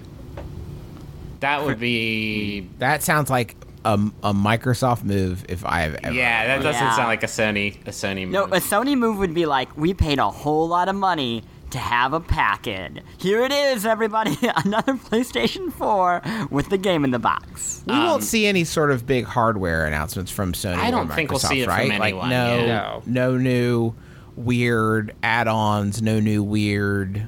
Uh, I mean, Microsoft. Microsoft blew their biggest hardware announcement, which is we're not going to make you buy the Kinect anymore. Um, right. I think Sony could. I think. I mean, Drive Club's going to be a big thing. I think. Um, you think a new Killzone? Probably too early for that, right? No, but Yeah. Guerrilla Games' other game, I think I'll get an Oh right, yeah. that they're rumored working on- RPG game. Oh, is it supposed to be an RPG? Yeah, that's what I've heard. Huh. I Um, mean, I don't know. I, I just hope that they come out and then they're like deadly serious. They're like, you know that people's information is hacked and that the government is watching you. Well, these 12 dwarves are going on one quest to collect epic loot and invade your privacy along the way. That sounds like a pretty good game so far. Um, what's what I- the fuck is Microsoft gonna? I have Fantasia, uh, they will Minecraft. not mention the. wo- Here's check this out. They will not. Here's my prediction. They will not say the word. What's Connect? What is- Connect? Who? Like C O N N E C T? Oh yes, we're familiar with that word in the English language. Guys, Fantastic. I can give you the whole Microsoft press No, conference. that's not. That document is not accurate. No, no, no. Here, here, here's how it's gonna go. Are you ready? Uh, uh some uh, Sunset Overdrive, Call of Duty, and then like 30 minutes about like ESPN partnership, UFC partnership. We finally got that deal with Comcast, y'all. Let's keep talking about partnerships. You like HBO Go? We got HBO Go. Halo. I don't think thing. Halo. I think Halo will be more of a an Oprah esque like Halo. Halo, and, then, like, and then at the very end, like there'll be like, oh, one more thing, and then there'll be a teaser, and it'll be like a pile of crack rock, and we're like, wait, what is that? And then people will be like, it's Crackdown, y'all, and then they'll Crackdown has never mic. been about crack rock. Mm-hmm. I think Halo will be the last thing Yeah. at Xbox. They'll say. I hope oh, and not. we have one more friend. What's that one present to behind? you Check to." behind the secretary desk. What's that Here's back there? a CG trailer. it's Master Chief. no, Actually, they've you got will a hear a fucking lot about Halo, and not just a preview of a Halo game. You're going to hear Halo TV, Halo movie, Halo serial, Halo toys. They are going to You hit think the another Halo so hard. Another Halo uh, HD remake? What was the first anniversary? Was just the first Halo, right? Haven't there been rumors yeah, about a this is gonna Oh, take they'll- all the Halo, Oh yeah, they'll minus bring, the good ones. Yeah, Got to get Yeah. that ODST and Reach if you want to have fun. Okay. uh, let's let's head into halftime. Uh, let's. Can we just? Can we just talk more about like what we're excited for at E3 and have that be the halftime? Sure. Like, what do you? Because like, here, uh, E3 for me has always been like it's it's an if you've never been or never had to like cover it and like I don't complain about the you know relative difficulty of our jobs or whatever, but it is a, a fucking incredibly stressful week for people in in either side of the industry, I would say. Um, but for me, it has always like occupied this place of by the time I get to E3, it, it, you're usually so far out from the big fall releases that you know there's going to be some some good ones in there. You're starting to hit like the summer drought a little bit. It's usually like a time of year for me where I'm getting less excited about video games, um, just because like I don't really know what to look forward to. And to me, E3, as as exhausting and as stressful as it is, is always so energizing. Like I always come back from it like excited about video games again. So like I don't know I don't know what's gonna do it for me this year. There's always like one or two games. Like I remember one year it was Scribblenauts because I was like, "This is the fucking coolest idea ever," and I came home like so excited because of because of Scribblenauts. So I don't know what's gonna. I never know what's gonna do it for me. I don't think you can know that. I think if you know that stuff ahead of time, it's not. It's it it, it doesn't work the same way. I mean, Yeah. there's not. If it's got to be a, if it's going to be like the sleeper exciting thing of the show, like it's got to be just that. It's got to be the thing that spreads via word of mouth. It's just really cool that everybody's got to get by and see. And Um, yeah, I always try to do that on like Wednesday, late Wednesday or early Thursday. I'll ask all the media people like, "What am I missing? Like, what's the one thing I need to see?" And usually, people it'll be like two or three games. It won't be like twelve games. No, because I mean, a lot of the games are gonna be known quantities. Sure. For like, like I don't know, the next Call of Duty might be super good. I'll, I'll give you an but, like, example from last year. I know what year. it's gonna be. was last year was Dying Light. A lot of people recommended. it. Yeah. I was like, it's a zombie game. Who cares? And then I went over and I played it and was like really impressed. Mm-hmm. Um, so there there is always you know those surprising games based on like what we know in terms of booking and stuff. It does feel like a bit of a safe year. But that's Um, that's the thing. We don't know. I'm I'm banking on there being some big bombs at Nintendo and Sony and and Microsoft's press press conferences And A- I- and I- EA's. Yeah, even with the booking, I I don't know. I think third parties are playing it really uh, close to the chest. Is that right? Close to the vest? I don't. yeah. Yeah, sure. Uh, but I I think there's going to be a lot of surprises from third party. I I hope I'm not wrong, but I hope Mirror's Edge It- 2 is is, is on the floor in some capacity. I'm, uh, that would be a really cool one to Not check a out. chance. But just the fact that everybody's announcing things so early, that like all the sequels are kind of being just announced before the show makes me think that there'll be at least more new properties than normal. I mean, we know there are going to be new properties because it's a new generation. That's when people start launching these things. Yeah. Uh, and and that everything seems to be getting announced beforehand. If it is a sequel, makes me think that they're making way for new properties. So- I so- could this, be wrong. this is the time that you do it. I mean, Right. Yeah. traditionally, like in in the in the console cycle, like this is the this is the the time. I, Tell, let's go down the line and everybody say like like three games that you are, are hoping to check out. Three games that you want to get your get your that are like what officially announced. yeah. Okay. I mean, uh, or that you hope is there. I guess. Uh, I hope Fallout is there. I would. I mean, what the fuck? That's like, that's like. I hope that Zelda MMO is gonna be. I hope, I, I hope that Pokemon MMO for mobile devices is gonna be there. okay, well, but okay, but let's think about it, right? I mean, we got Skyrim in. Two. It was two years. It was two holidays was ago, long time ago. essentially. It was a long time ago, and it, I mean, That's we about know how often they come out, right? I think it's either Fallout or Dishonored 2. We're gonna see one of Where are they gonna Where are they gonna Bethesda. announce that at, at one of the big yeah, it'll be Microsoft. At one of the big three. Probably Microsoft. Yeah, Yeah. if I were a betting man. Mm, that would Yeah. oof, that would go down. I mean, it's not going to happen, but golly molly, that would go down. I- so Oh, it, I- it has to happen it's because what else do they have to show? Yeah, Bethesda has to have like more than I one hope game as to show. as the sole person who's going to cover QuakeCon this year, I fucking hope they announce something. I, I don't know. Battle Cry. Did you guys? Uh, did you guys watch the trailer for? Yeah, I saw the it trailer. Battle Cry? looked Is that what it is? interesting. It does. It looks kind of Okay, cool. so we got Elder Scrolls Oblivion came out in 2006, Yeah. Yeah. right? And then Fallout 3 was 2008, Yep. right? yeah. Elder Sky- Scrolls Skyrim was 2011, Not counting uh, New Vegas, which came out I think in 2010. right? Which wasn't. I mean, It was Skyrim a- was, 2011. There's no way we don't hear about Fallout. It's we're 4. due. But I mean, we this is a to. it's a totally different Bethesda than the Bethesda that was Bethesda in 2011. Like they have Yes, diversified, his, they've obtained so many other studios Yeah, and but diversified games their No, still exists. Okay, we need to clarify our our, our, our taxonomy here. Right, Bethesda When I say means different Bethesda. I mean the real ass Bethesda. Games Wow. Todd with King High Lord Todd Howard sitting on the throne of my heart. Okay, Bethesda. to be- to be Not clear, like you mean the Bethesda one that Game made, Studio. not the one that put out Wet, not the one that put out Rogue Warrior. Okay, but settle down. The one that one you're talking about also put out uh, Dishonored. Yeah. yeah. So let's not Oh, go what nuts. I believe it's pronounced. okay? All I right. believe it's pronounced Dishonored. Secondly, I it has nothing to do with I- with. uh, why would we get Dishonored two before uh, Fallout? Prey 4? 2 before Prey 2. Yeah. Yeah. What the fuck is Arcane working on? Prey 2 and Dishonored 2. I mean, it has to be that. You think they're working on two Dishonored games? was Dishonored Yeah. was 2012.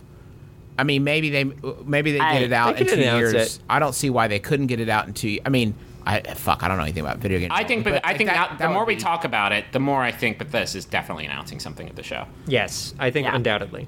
Guys, any of that would get me so pumped. Uh, uh, Dishonored 2 would get me so excited. Fallout 4, I mean, forget about it. I'll jump through a plate glass window. Fallout 4, oh my, oh my, I'll be like that scene in Scanners. My head will just pop clean off. I don't, because I'm looking at like, guys, I'm looking at the the things that we know are coming for the rest of this year. There are some like notable, like surprisingly empty spaces. Like, But it- tell me what you're excited about for the rest of the year. But that's the thing is like it's a first year of new consoles. This is par for the course. This happens every single time new consoles. I'm launch. wondering if maybe they're just we just don't know about it yet. Maybe the, the I, haven't. spun. I don't mean, think right the now, end of the you year got? is going to be that full. I think the problem is it takes, like, they had all the launch games. It takes two, at least two years to make these games, especially the good ones. Usually, things don't really start picking up until like a year and a half after But these they gotta okay. So, s- but something's gotta come out. I mean, I mean, there are things. There are things. come- Sunset like, Overdrive is coming out. like Sunset there are Overdrive. There are two Assassin's Creed games, maybe five Assassin's Creed games coming out. Like I, I'm, I'm excited for The Sims 4. I'm excited for The Sims 4 to hop say back it into again. the- Say it again. I'm Maybe- excited for the uh, Sims 4. Um, just to All right. that, so, I mean, well, I mean, we'll have Assassin's Creed games legally. We'll have to have those. Drive Club. Battlefield Cops and Robbers, which I hope they do some fun. Cops and Robbers. I hope they do some fun shit with that. I think it'll be pretty damn fun, to be honest. Like, I like the idea of a more focused Battlefield game. yeah, me too. I'm not. I'm not complaining about it. As long as yeah. It'd be cool if Um, it was bad company, but whatever. I want all of us to get in the same room and play uh, Helldivers, the new uh, Paradox game. Oh yeah, It's that a- game looks cool. Oh, it's the funnest. It's the funniest game ever. If that know, game's I not really on your want to radar, get it into. should be. Uh, I want to play Evolve this year. I have not played that yet. yeah, I'm I haven't interested in either. that too. yeah. and I'd Um, like to. I'd like to play that. There's stuff. There's there's there's some. It's less obvious, I think, but I I, I think that. I, I'm, I don't know. I'm not going to write off like the old reliable shit or like the shit that we have known about for, you know, months and months. I, because I that think stuff that can we'll still be really actually. good. I think that this is going to be a generation that is not as um, that does not have as many massive triple, quadruple A games. I don't think it's going to be that same way where you have like a few tent poles holding up the entire year. I mean, you, you'll still have some of those games, but I think more and more you're going to see it defined by these mid-range games from smaller studios that that fit somewhere in the middle. Um, that are allowed to experiment a bit more and allowed to try some different stuff. I don't Yeah. think there will be fewer of those AAA games, but I agree that there will be more variety. Yeah. Like I think that Sony and Microsoft still know that they need their AAA exclusives to sell hardware. So Mm-hmm. we're due. I think. I think that everybody got into a pretty bad rut in the last couple of years of um, the the last generation. I, I I don't think anybody would disagree with that because yeah, we had we were it was, definitely they were buying time for themselves. yeah. Uh, Griffin, can you tell me about Mario Kart? Actually, sorry. Can we do Wolfenstein? Because I'm gonna have to leave after Wolfenstein. okay, sure. Uh, can we t- tell me about Wolfenstein? So, uh, Wolfenstein is a game based on uh, a very old franchise. I believe it goes back to like 1981. Uh, Justin, you could correct me on that. Yes, allow me to give you the entire history. There's a video, you can watch it. Anyway, it's a very old franchise. Um, it's existed throughout the years in sort of weird. It'll like pop up every like six or seven years. The game that I was sort of born with was uh, Wolfenstein 3D. I played it when I was like seven or eight years old. Not super appropriate, but really had like a huge fondness for it. The first first person shooter I ever played. Um, and then for the uh, you know the releases after that were varying degrees of suc- success. Uh, there was Return Return to Castle Wolfenstein, etc. Uh, Wolfenstein, I think proper came out like a couple years ago, three or four years ago. That was like I sort- never played. I didn't play any of those like Raven. yeah, it, the last one was like had some interesting elements, but still had some pretty janky elements too. So when I came into this, I came in with zero expectations. Like, there's no way this is gonna be anything but a dumb shooter. But also, I was like starved for releases, and I just wanted like a dumb, mindless shooter on a next gen console that I could play, and it would look pretty, and it'd be fun, and whatever. whatever. must have been kind of disappointed because I don't think it's a dumb shooter at all. I don't. So what I what I ended up with was a dumb shooter, but with a super smart storyline and like char- great characterization and cool visuals and fun like gameplay elements and a game essentially that was like way way better than I think anyone anticipated. Um, sort of came out of nowhere, even though it was developed by a lot of the people that made great games like uh, as uh, Riddick, Escape from Butcher Bay. Um, it just, given the franchise history, no one expected anything but sort of mediocrity from it, and it just, I was just super super impressed by what they did. Um, I think it's really one of the best uh, first person shooters I've played in a little while. The super interesting thing about my experience with Wolfenstein is that I started playing it and I was like done. I played an hour. I was like, Oh, the first level is I never want to terrible. again. Why am I even doing this? Yeah, the first level. And then you and. Plante, I think, were the ones who were like, "You have got to play Wolfenstein. It's so good." It's like, no, trust me, guys. You don't know anything about shit because I played it and it was terrible. Yeah.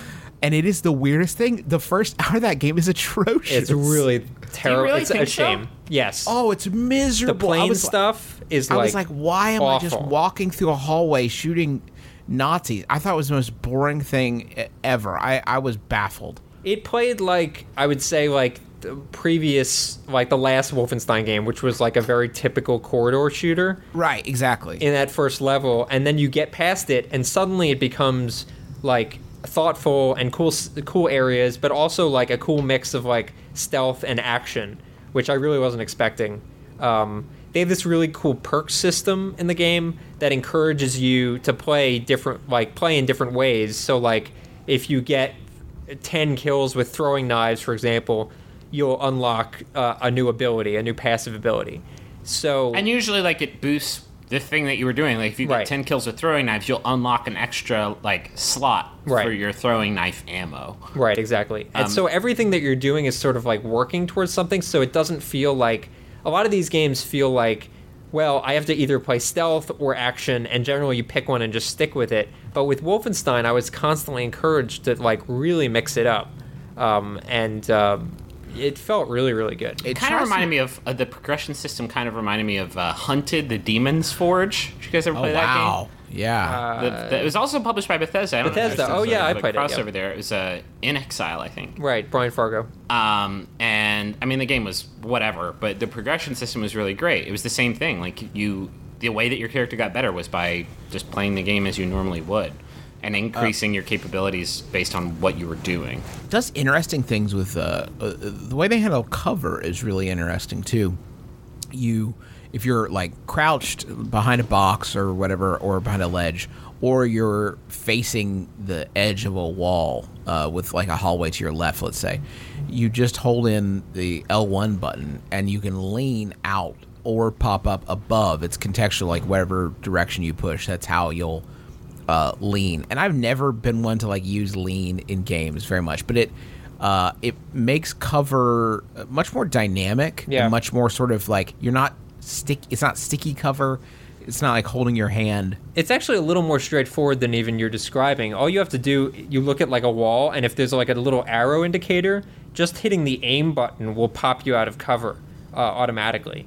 So yeah, it doesn't What? feel. Yeah, it's like super. So Yeah. like if you're crouched behind like a low cover and you hit aim, you'll pop up uh, like stand up and aim. Yeah, Uh, it's and that work to it. around the edges of things Yeah, too? so it's around the Oh. edges. So So what's uh, the point of the lean button? I think the lean button is essentially like if you wanted to look without like aiming, like if you had a, like a knife equipped or something. I don't know. Uh huh. That's interesting. Uh, there are moments where you don't have any weapons. Um, I think it's probably a holdover from uh, Riddick, where there are a lot of moments where you don't have weapons, and they're like, "Oh yeah, why don't we include that as well?" the um the one thing that I have to take umbrage with, and I know this is like a little niggly thing, but like it drives me freaking crazy, is that y- the button t- the button to change weapons, like to bring up your weapon wheel, Oh yeah, Yeah, is the same button as throw a grenade. It's the Yeah. craziest.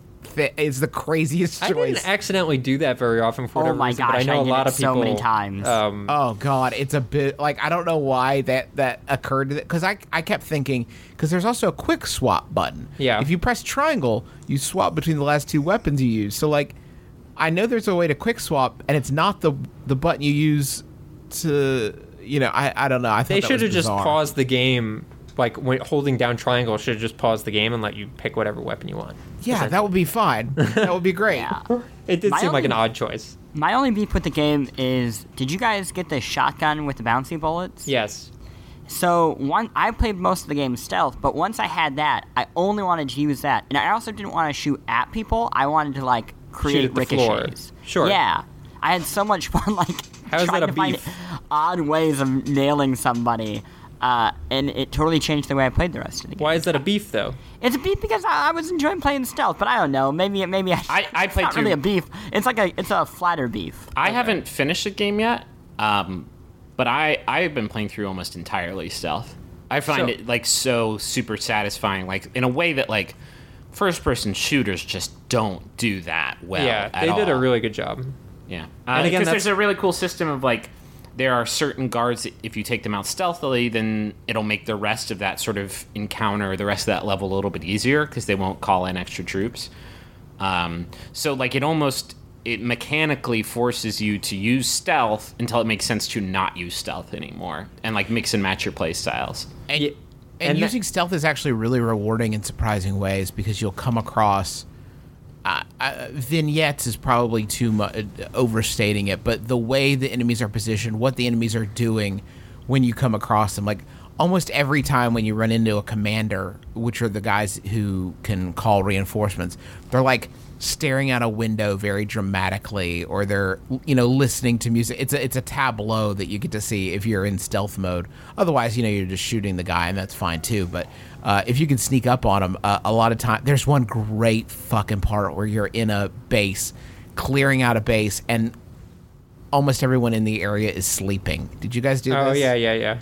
Oh god! It's and then really satisfying. there's a stealth kill. Uh, there's a guy sleeping in a bed, and you hit the takedown button, which is uh, uh, PS4. It's R3.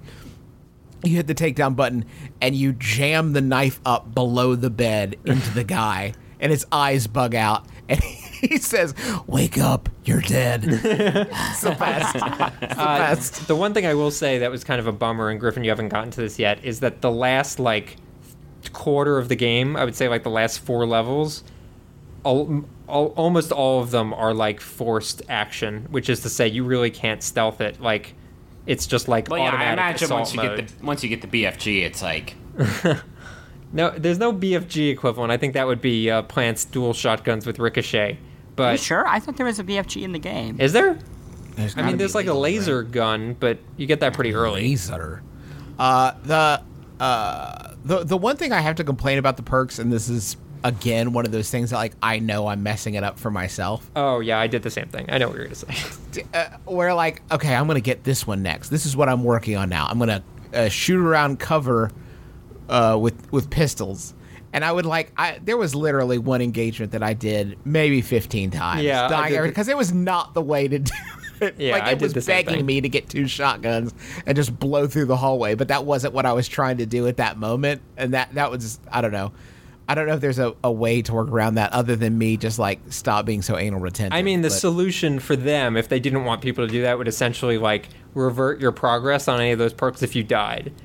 But instead, they let you keep the progress on the perks even Just if you running into the reload the, brick wall. checkpoint. Yeah. So you can just keep reloading the checkpoint until you finish the perks. I did the same thing. It didn't ruin the experience for me, but I agree me that was not. and, and I the was messing it up for myself. Uh, but yeah, it, it it was it was unfortunate. It's also Yeah. super like I never like uh, compliment the cinematography of, of games. I feel like, but it's like, like it's weird to say that. It's like a Oh, yeah. weirdly well shot. well shot and game, well like- edited. Like the way they like cut between scenes and like use music and stuff like that is super thoughtful. Um, yeah, And It is also it also uh, strikes a really interesting uh, narrative balance that a lot of games screw up between outlandish and actually being grounded.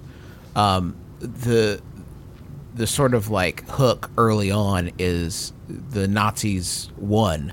They won the World War II, and a lot of years have passed, and basically the Nazis c- control the planet. And when you first encounter that, like that idea, and you meet these families that are sort of like were so sort of destroyed by the Nazis, and and and and you know their lives have been ruined. It's a very sort of jarring, horrific idea. I mean, when you're you're trying to comprehend a world where like the Nazis are in control, and then after you've sort of processed that idea, the the hero BJ Blazkowicz helps you to make the transition to like, okay, now I'm gonna kill Yeah. all of them, and it's like it feel uh, it is su- such It's a earned. stupid. It's so You're- stupid, but you're like, yes, I am with you. I am in this. I've been through the the psychological idea of like Nazis being in control, and I'm so on board of like let's kill everybody. Which is You're- really weird when you think about how many World War II games there have been.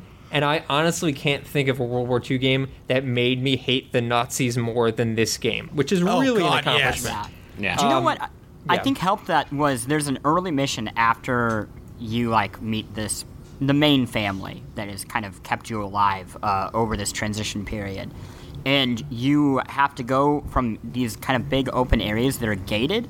And the dad of the family, this older man, is driving a car and kind of getting you through these different gates. And every time he stops in a new section, he turns to you and he says, kill all of them. And then the mission is literally killing all of them. Yeah, you don't can't move on until thing. you've killed it- every it's a Nazi. weird thing that is like kind of traditional video game. Yeah, of course, kill them all. Uh, but it like really hits over the head what the goal of your overarching mission is. It also has a great sense of like has a great way of making the Nazis reign like feel like a tangible like their power is is so complete. There's that scene in the train where um, these two Nazi like higher ups are testing you to see if you are like a good Aryan, you know, citizen or whatever. And in that scene, you have the option to like go for your gun, and if you do, you'll die. Um, and it makes you feel like so powerless at one level after you just massacred an entire platoon. Like it has a way of like making you feel very, very powerful, and then when it needs you to to feel powerless, it can make you feel that way. Um, I don't know, man. It's it's incredible storytelling. It's it's so so good. Shocking. Shockingly, totally came out of shockingly nowhere. great. Biggest surprise of this year. Um, y'all want to talk about another big surprise? Vroom vroom. Vroom vroom. What's that sound? Card it. Card it out. Mario Kart 8. Okay, I'm I'm gonna leave. Sorry. I Oh, wish Russ. that seems like a good time. Yeah, you Uh, just you're not into Mario Kart, I guess. Is that a at all. giraffe at the door? I hate. "Uh, I gotta go. I'm a giraffe. Extrapolate for the rest of episode. Okay. Okay, so now Russ is dead. Goodbye. That's fine. I guess we don't need him. What if Get the ready just- to the podcast you've all been asking for. it's finally here. For Um, free. Uh, Let's talk about Mario Kart. 8. Mario Kart 8.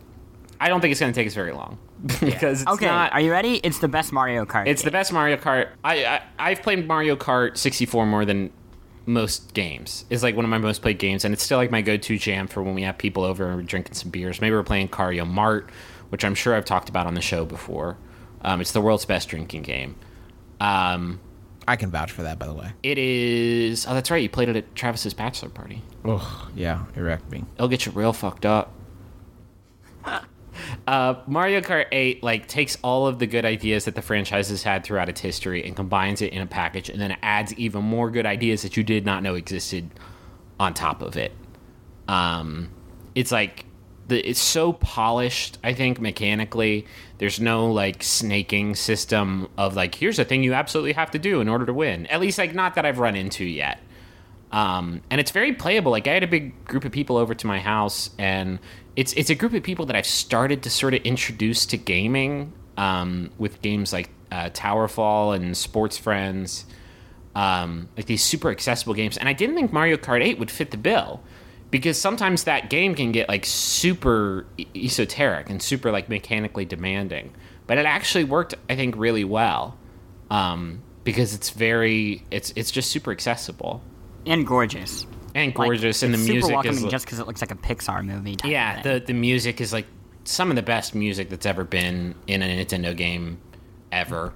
Best endorsement I can give for it is I played it with my uh, my sister in law. She's 13. She's played a lot of games, but uh, she hasn't been playing them obviously for as long as I have. The very first time we played in the very first race, she has not played much Mario Kart in her life at all. She came in first, and I came in second. And like that to me is the if you could the that seems like an easy feat, but like the idea of creating a game that someone could play for the first time and be so completely competent at, and somebody else who has been playing video games for a long time uh, can can be very close. Like that's a really hard experience to build. Like it, it, it's kind of an amazing feat that, that if you can nail that sort of balance. It's also the most it's the most exciting Mario game, Mario Kart game that's, that that has ever existed because um, you'll never go longer than like seven seconds doing the same thing. You're you're never just driving in a straight line trying to like keep your line as straight as possible and take your turns as as efficiently as possible. There's always a thing you can be doing to give yourself like the smallest edge. So, for example, there are uh, there's the anti gravity, and I have to be very careful because I called it hovering in our YouTube overview, and I got somebody threw a firebomb at my house. um, there's anti gravity segments, so like there are branching paths all over the level because of that. Like maybe you want to stay on the ground, but there's a ramp that will take you up on the wall, and then that wall will have different sort of elements to the track. Maybe it'll be good for you, maybe it won't, depending on like who else is on it, um, what obstacles there are on both tracks. Um, there are every time that you hit a ramp, you can hit the the hot button, and you'll get like a tiny little burst of speed. And there's also you know drifting and drafting. Um, there's tons of different items in the game that you can utilize. So it's like it's constantly demanding that you keep your your wits about you and keep like it's it's not just drive as much as you can and get as many drift boosts as you can. There's like a lot more to it than that. There's a lot going on. There's one bad thing about the game, and, and like I said, it, it is I think the best Mario game, uh, Mario Kart game, and that's great because I'm a huge fan of the Sonic racing games, and for a while I thought it had kind of passed Mario Kart. Um, but compared to say the other Mario Kart games or the Sonic racing games, there's nothing really outside of the basic races. There's no like interesting campaign thing, which You're is right. something the Sonic games did really well, and the battle mode Is which terrible. Has been fantastic in previous Mario games. Is atrocious. So the- it's not just terrible. It's How like, did they? Yeah, I, I don't tried know it. I, how they I hated this. it. So How the battle the battle mode now there are two main things that they've changed. First of all, it's no longer set in these sort of secluded arenas or these circular or you know just big open battlefields. Now it takes place on a set of the tracks from the game. Um, some players are facing one way, some players are facing another way. It doesn't matter. You're not racing. There are no like laps to keep in mind. Uh, the other thing they've changed is it's no longer just a survival game. You get a point for every kill that you get, and it's also set on a timer. And at the end of the time, however many balloons you have left, you also get points for those. Um, and it's it's just not as fun. It's not like, and it's hard to like find people on the track. It's uh, like I and it, and it feels like not as special because it doesn't. It just feels like you're playing like a fucked up version of the races that already exist in the game. At least in the battle mode in the previous games, like you get to go to like these different arenas. Like I know like the back of my hand the arenas in Mario Kart 64. They're very Oh, yeah. like they're almost like iconic to me. the donut, the top of the building. Like there's there's yeah, the there- four different colored uh, like towers with like the three different levels and the bridges connecting them. Like they, th- I don't know why they got it. Just like there is literally nothing else I can think of other than they just didn't want to spend the resources, I guess, to to create those levels. Like because it Yeah. just seems like across the board, it's a bad idea. I haven't talked to very odd. anybody who enjoys it more than they enjoyed those those standalone arenas. Um, there's also the uh, the the playback. You can get like a, uh, a what do they call it? a highlight reel for each race that you can control like the speed of. You can sort of change like what character it focuses on and like what events it will focus on and like the duration of the highlight reel, and then you can share that on Mario Kart TV. Can you upload those to YouTube yet? Because that was something I know they were talking uh, about. yeah, I believe you can. I haven't tried it yet. Um, so that's, I mean, that's always, I almost always watch those if I'm playing with like a big group of friends and they want to see uh, who did what. But I, I think you're right, Plante. I think it, it, it would be great if they could add a, a more standard campaign mode to it. Um, like Chocobo Racing, which I think we can all agree is the best sort of uh, game of its ilk. Uh, so that's Mario Kart 8. It is uh, a very good game. It Is it going to there's not- be, is it going to be the Wii U's savior? I mean, it sold over a million copies. It sold I'm so curious how many of those were tied to new hardware purchases. I think I think that's if it's not already a bundle. Is it a bundle? Yeah, there was a special edition bundle. I think it came with like a blue shell or something. Oh, we should talk about the blue shell. It still sucks ass. I can't fucking believe that they left that in the game. I like the blue shell, but anyway. Well, I, I like the idea of having that weapon that can stop the blue shell, the horn, Yeah. but it's like insane. But you're not going to get that in the front. You front. never get it. Yeah. In the front, you'll never get it. And like it's just like I, I forget. I think like Ian Bogost or somebody wrote a, an article about the blue shell and like it's mechanical, like why it is the way that it is in the game. But like it is never to me. It has never ever been. You only get it if you're in like close to the back, right? And it's not like this great equalizer of the person who uses it will be the person who benefits from it. No, it's vandalism. It's basically. vandalism. If It's, you're in t- s- it's basically the blue shell is basically terrorism. If you're the seven, if you're in seventh place and you use it, you're not going to catch back up. You are basically assuring that the person in, in second place, assuming they're not too close to the person in first place, is going to pass that person and then be the person who's in first place. You're the You- anarchist. You're just fucking. it's not about over- getting on top. It's just about making the world burn. Um. Yeah, I'm still not crazy about that blue shell. Yeah. Uh, okay. So Want to hit those the- resties? Mario Kart. Let's talk about the resties. Uh, the first one is Bounden. Oh, playing. Love it. I downloaded this, and then I tried to play it by myself, and I didn't No. get it. Oh, that's so sad. I'll, I'll tell everybody what it is. So this is a game for iOS. I think it's going to come to Android eventually. Um, it might actually even be out now if you want to test it. But two people play it. Uh, there is a ball on the middle of the screen, and the two people put their thumbs on opposite sides of this ball. And then it's a 3D ball that is tied to, I guess, the gyroscope inside your uh, thingamajig. And you navigate a little dot on this 3D ball. And you work together with somebody to do this. And the result is it forces you to kind of twist and uh, turn your bodies so that you start dancing. Uh, at first, you're just contorting. Uh, but if you kind of get the hang of it and you figure out the motions, it teaches you how to do these dances, which uh, they had choreographed by, I believe it was the Dutch Ballet. Um, I I love it. It, it might be, I mean, I don't know. I, I don't want to get hyperbolic, but it is one of my favorite games. Were you about to say it's your game of the year? It it's up there. It's really really high up there.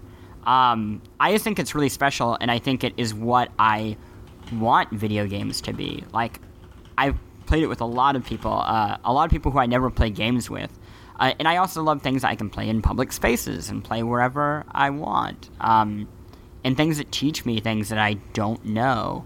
Uh, yeah, there's I, I just think it's really really special. Um, can I talk about a game that I can't fucking believe we forgot about because we definitely should have talked about it on the show and it definitely should have been one of our main four? What's that? Sports Friends. Sports. Sports Friends might actually be my game of the year. It is the game that I have enjoyed, like I have, I have harnessed more enjoyment from than any other. It's it's a game I always play when I have friends over. Um, Sports friends over. sports friends. Yeah. Um, it is it, it- Johann Sebastian Joust is sort of I feel like the headliner for it, but it is the one that I've played the least of because I still like there, there's some really cool graphical implementation and there's some cool features that aren't on the PC or Mac build of the game. Um, but I still prefer having like to not look at the screen. I mean, you don't have to look at the screen whenever you're playing the PlayStation version of it on on the TV box. Um, but I mean, all you really need is the music, and I can't really. It, when you're playing it on a, a console, you basically have to be playing it indoors, right? So like that's not ideal. It's best to have like a big open space that you can great for a swat at each other at. Yeah, it's it's sort of made tailor made for that. Um, but the other three games in it are fantastic, and I had never really played much. It's BaraBariBall, Super Pole Riders, and Hokra, and I had never really played much of those outside of. I know a couple of them got, you know, released in some form or another beforehand, but like, I played my first game of four-player uh, Super Pole Riders the other night, and we ended up playing it for like four hours. It, it's so like all of the games in the package are so like joyous and and as simple as they are, they're so like they have so much depth to them. Especially Hokra. Hokra is a, a game that you play with like the control stick and one button, and that's it. And yet, like it is the game that every time we play it, we are discovering like more and more and more strategy that you can use in it. Basically, you control four little squares, two teams of two, and you have to pass a puck to one another and shoot it into your goal.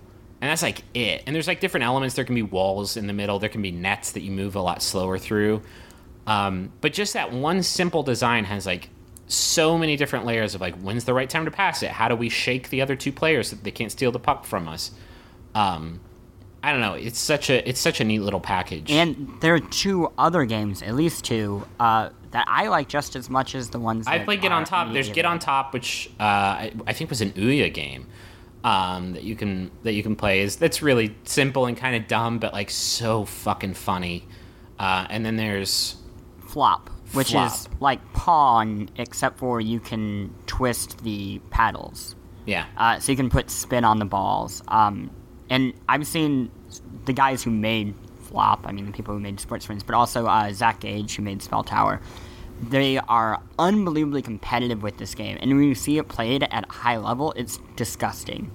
It's not even like Pong anymore. Uh, and now I'm like trying to figure out how to get good at this game uh, because it's so. Do you have bizarre. a? Do you have a? What's what's the game in here that you are like My favorite? unexpectedly awesome at? Get on top, probably. I play a lot Oh, of Get on top. I, that, that's one of uh, my wife's favorite games, and she doesn't play a ton of games. So we've played. We actually play. I wish you would release it on iOS. We play kind of a knockoff version on iOS a lot too. I'm thinking about going all pro in Super Pole Riders. I'm thinking about hitting the national circuit. Is uh, can you play most of these with a controller? Is, is oh, you play all of them with a controller. Yeah, Johann and- Sebastian Joust the only one You can play you with? can play with Johann Sebastian Joust with Move, but you can also play with the DualShock 4. And I think all the four-player games can be played with two Not all of them. Not all uh, of them. Super Pole Riders can and Hokra can. I don't think BaraBariBall can. Okay. Is it on PSN or do you? Yeah, yeah. Is that where it is? Okay, I'll just get it. get it. It's Get it. so so. I got so much no. Listen, fun. I, I kickstarted it, but I put it on the computer, and that's not the same as a TV. Hmm. Think about it. think about. Uh, I want to talk about some of the resties, people emailing us, you beloved, beloved uh, readers and listeners emailing us to tell us what games you thought were the best of May. Um, uh, Chuck at Unwinnable said hacking the Uplay or the Forest.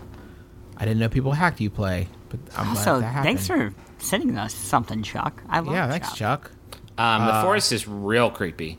Although didn't uh, yeah, that come out? is scary. in- I guess it came out right at the end of May. Real creepy. Justin and I did an overview for it. That'll be up this week. It'll probably be up by the time this podcast Uh, goes up. Spelunky for PS3. Come on. Jordan. Come on. Yeah. Come on. Uh, I mean, yeah, it's, it's a good game, but Kyle said Mario Kart. yeah. Thanks, Kyle. Kyle, we already talked about that one, Kyle. Thanks for listening. Pay the fuck attention. Um, I feel like there's another big one. Where, oh, Super Time Horn- Force. Yeah, Super Time Force is what uh, Brian Cantwell said was the best game of Ah, May. so good. It's such a good game. I mean, if we start talking about it, I can go on for like 15 minutes, but it's like one of the best uses of time travel. And and like to me, the best thing about that game is watching it develop. Like it, it I think it was supposed to be out a while ago, but they kept sort of refining that core system into something that is like genuinely, truly very special. Um, so I know play that I I know that this is probably an area where I'm gonna um, make myself look kind of stupid, but were the were the cutscenes made by the same people that made the cutscenes in um, uh, Dikembe Mutombo's Saves the World? Oh, I don't think They so. looked very similar, and they had like a similar vibe to them. But I don't know if the Capy people worked on. Do you think they Mutombo ghost? at Do you think they ghost wrote? Dikembe I wonder if they Mutombo? ghost wrote and ghost pixelated Dikembe Mutombo Saves One of the World. greatest games of all time. One of, One of the yeah, greatest, yeah. Absolutely. No question. It's gone now, by the way. Hope you played it because it's gone. That's really Yep. what a bummer. Um, Yeah. it, Super Time Force is is, is incredible. Um, definitely definitely pick it up. Uh, looking through some of the other ones here. Kentucky Route Zero Act Three came out. Have not played that one. Uh, been saving it for my trip because I love those games and I, I like a, on, on a. I actually like to play them on planes because you are very isolated and y- there's not as many distractions. Um, Transistor. A lot of people say Transistor. Daniel Link said Transistor. Um, Ewan Duar said Watch Dogs. Um, and Super Time Force, obvi- also. Are there any uh, Um, any good and by Super Time Force, I mean Wolfenstein was his actual favorite game of May. Well, I quit- didn't read the email. Quit putting words in his mouth. Sorry. Were there any good mobile games other than Bounden that came out? Um, yeah. There's a new Battleheart, which is one of my favorite iOS games that I haven't dipped into yet. But there's a new. You remember that one? It was like a strategy RPG kind of, where you like just sort of you had different like RPG archetypes on your team, and you just had to like drag them towards enemies, and they would like do their special attacks and stuff like that. There's like a new. There's a new one, maybe by the same Yeah. people. That's 3D and stuff. Guys, I'm such a dumbo.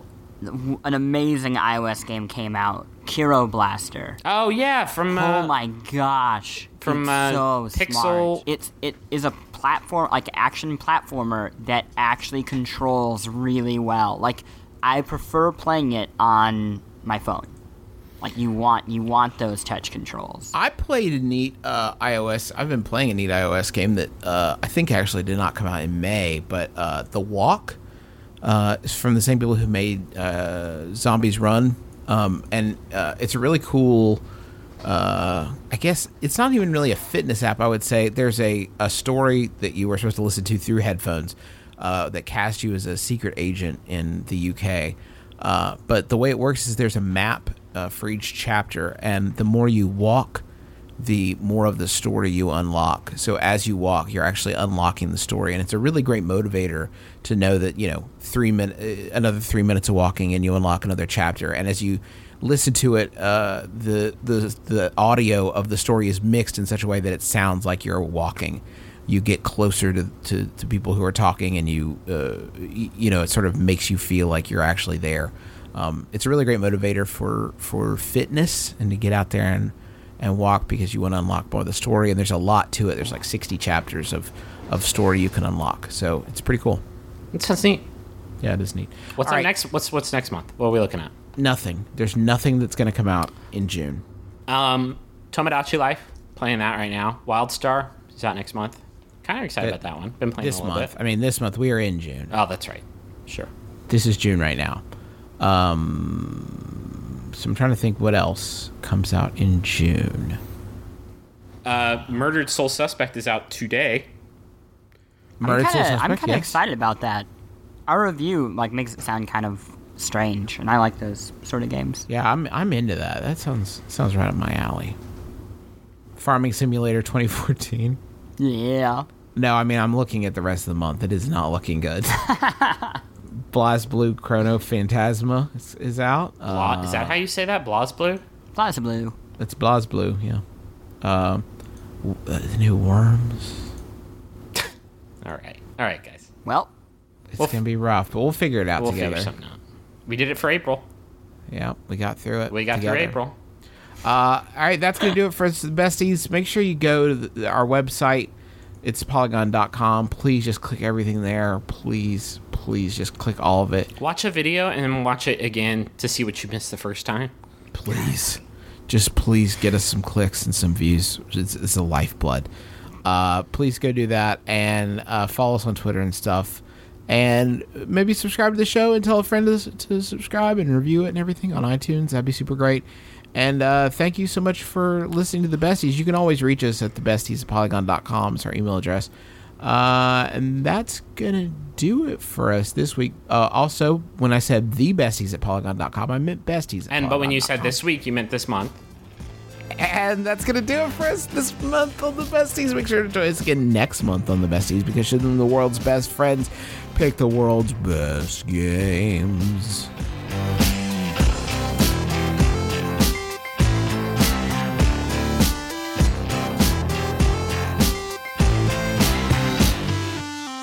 besties. besties.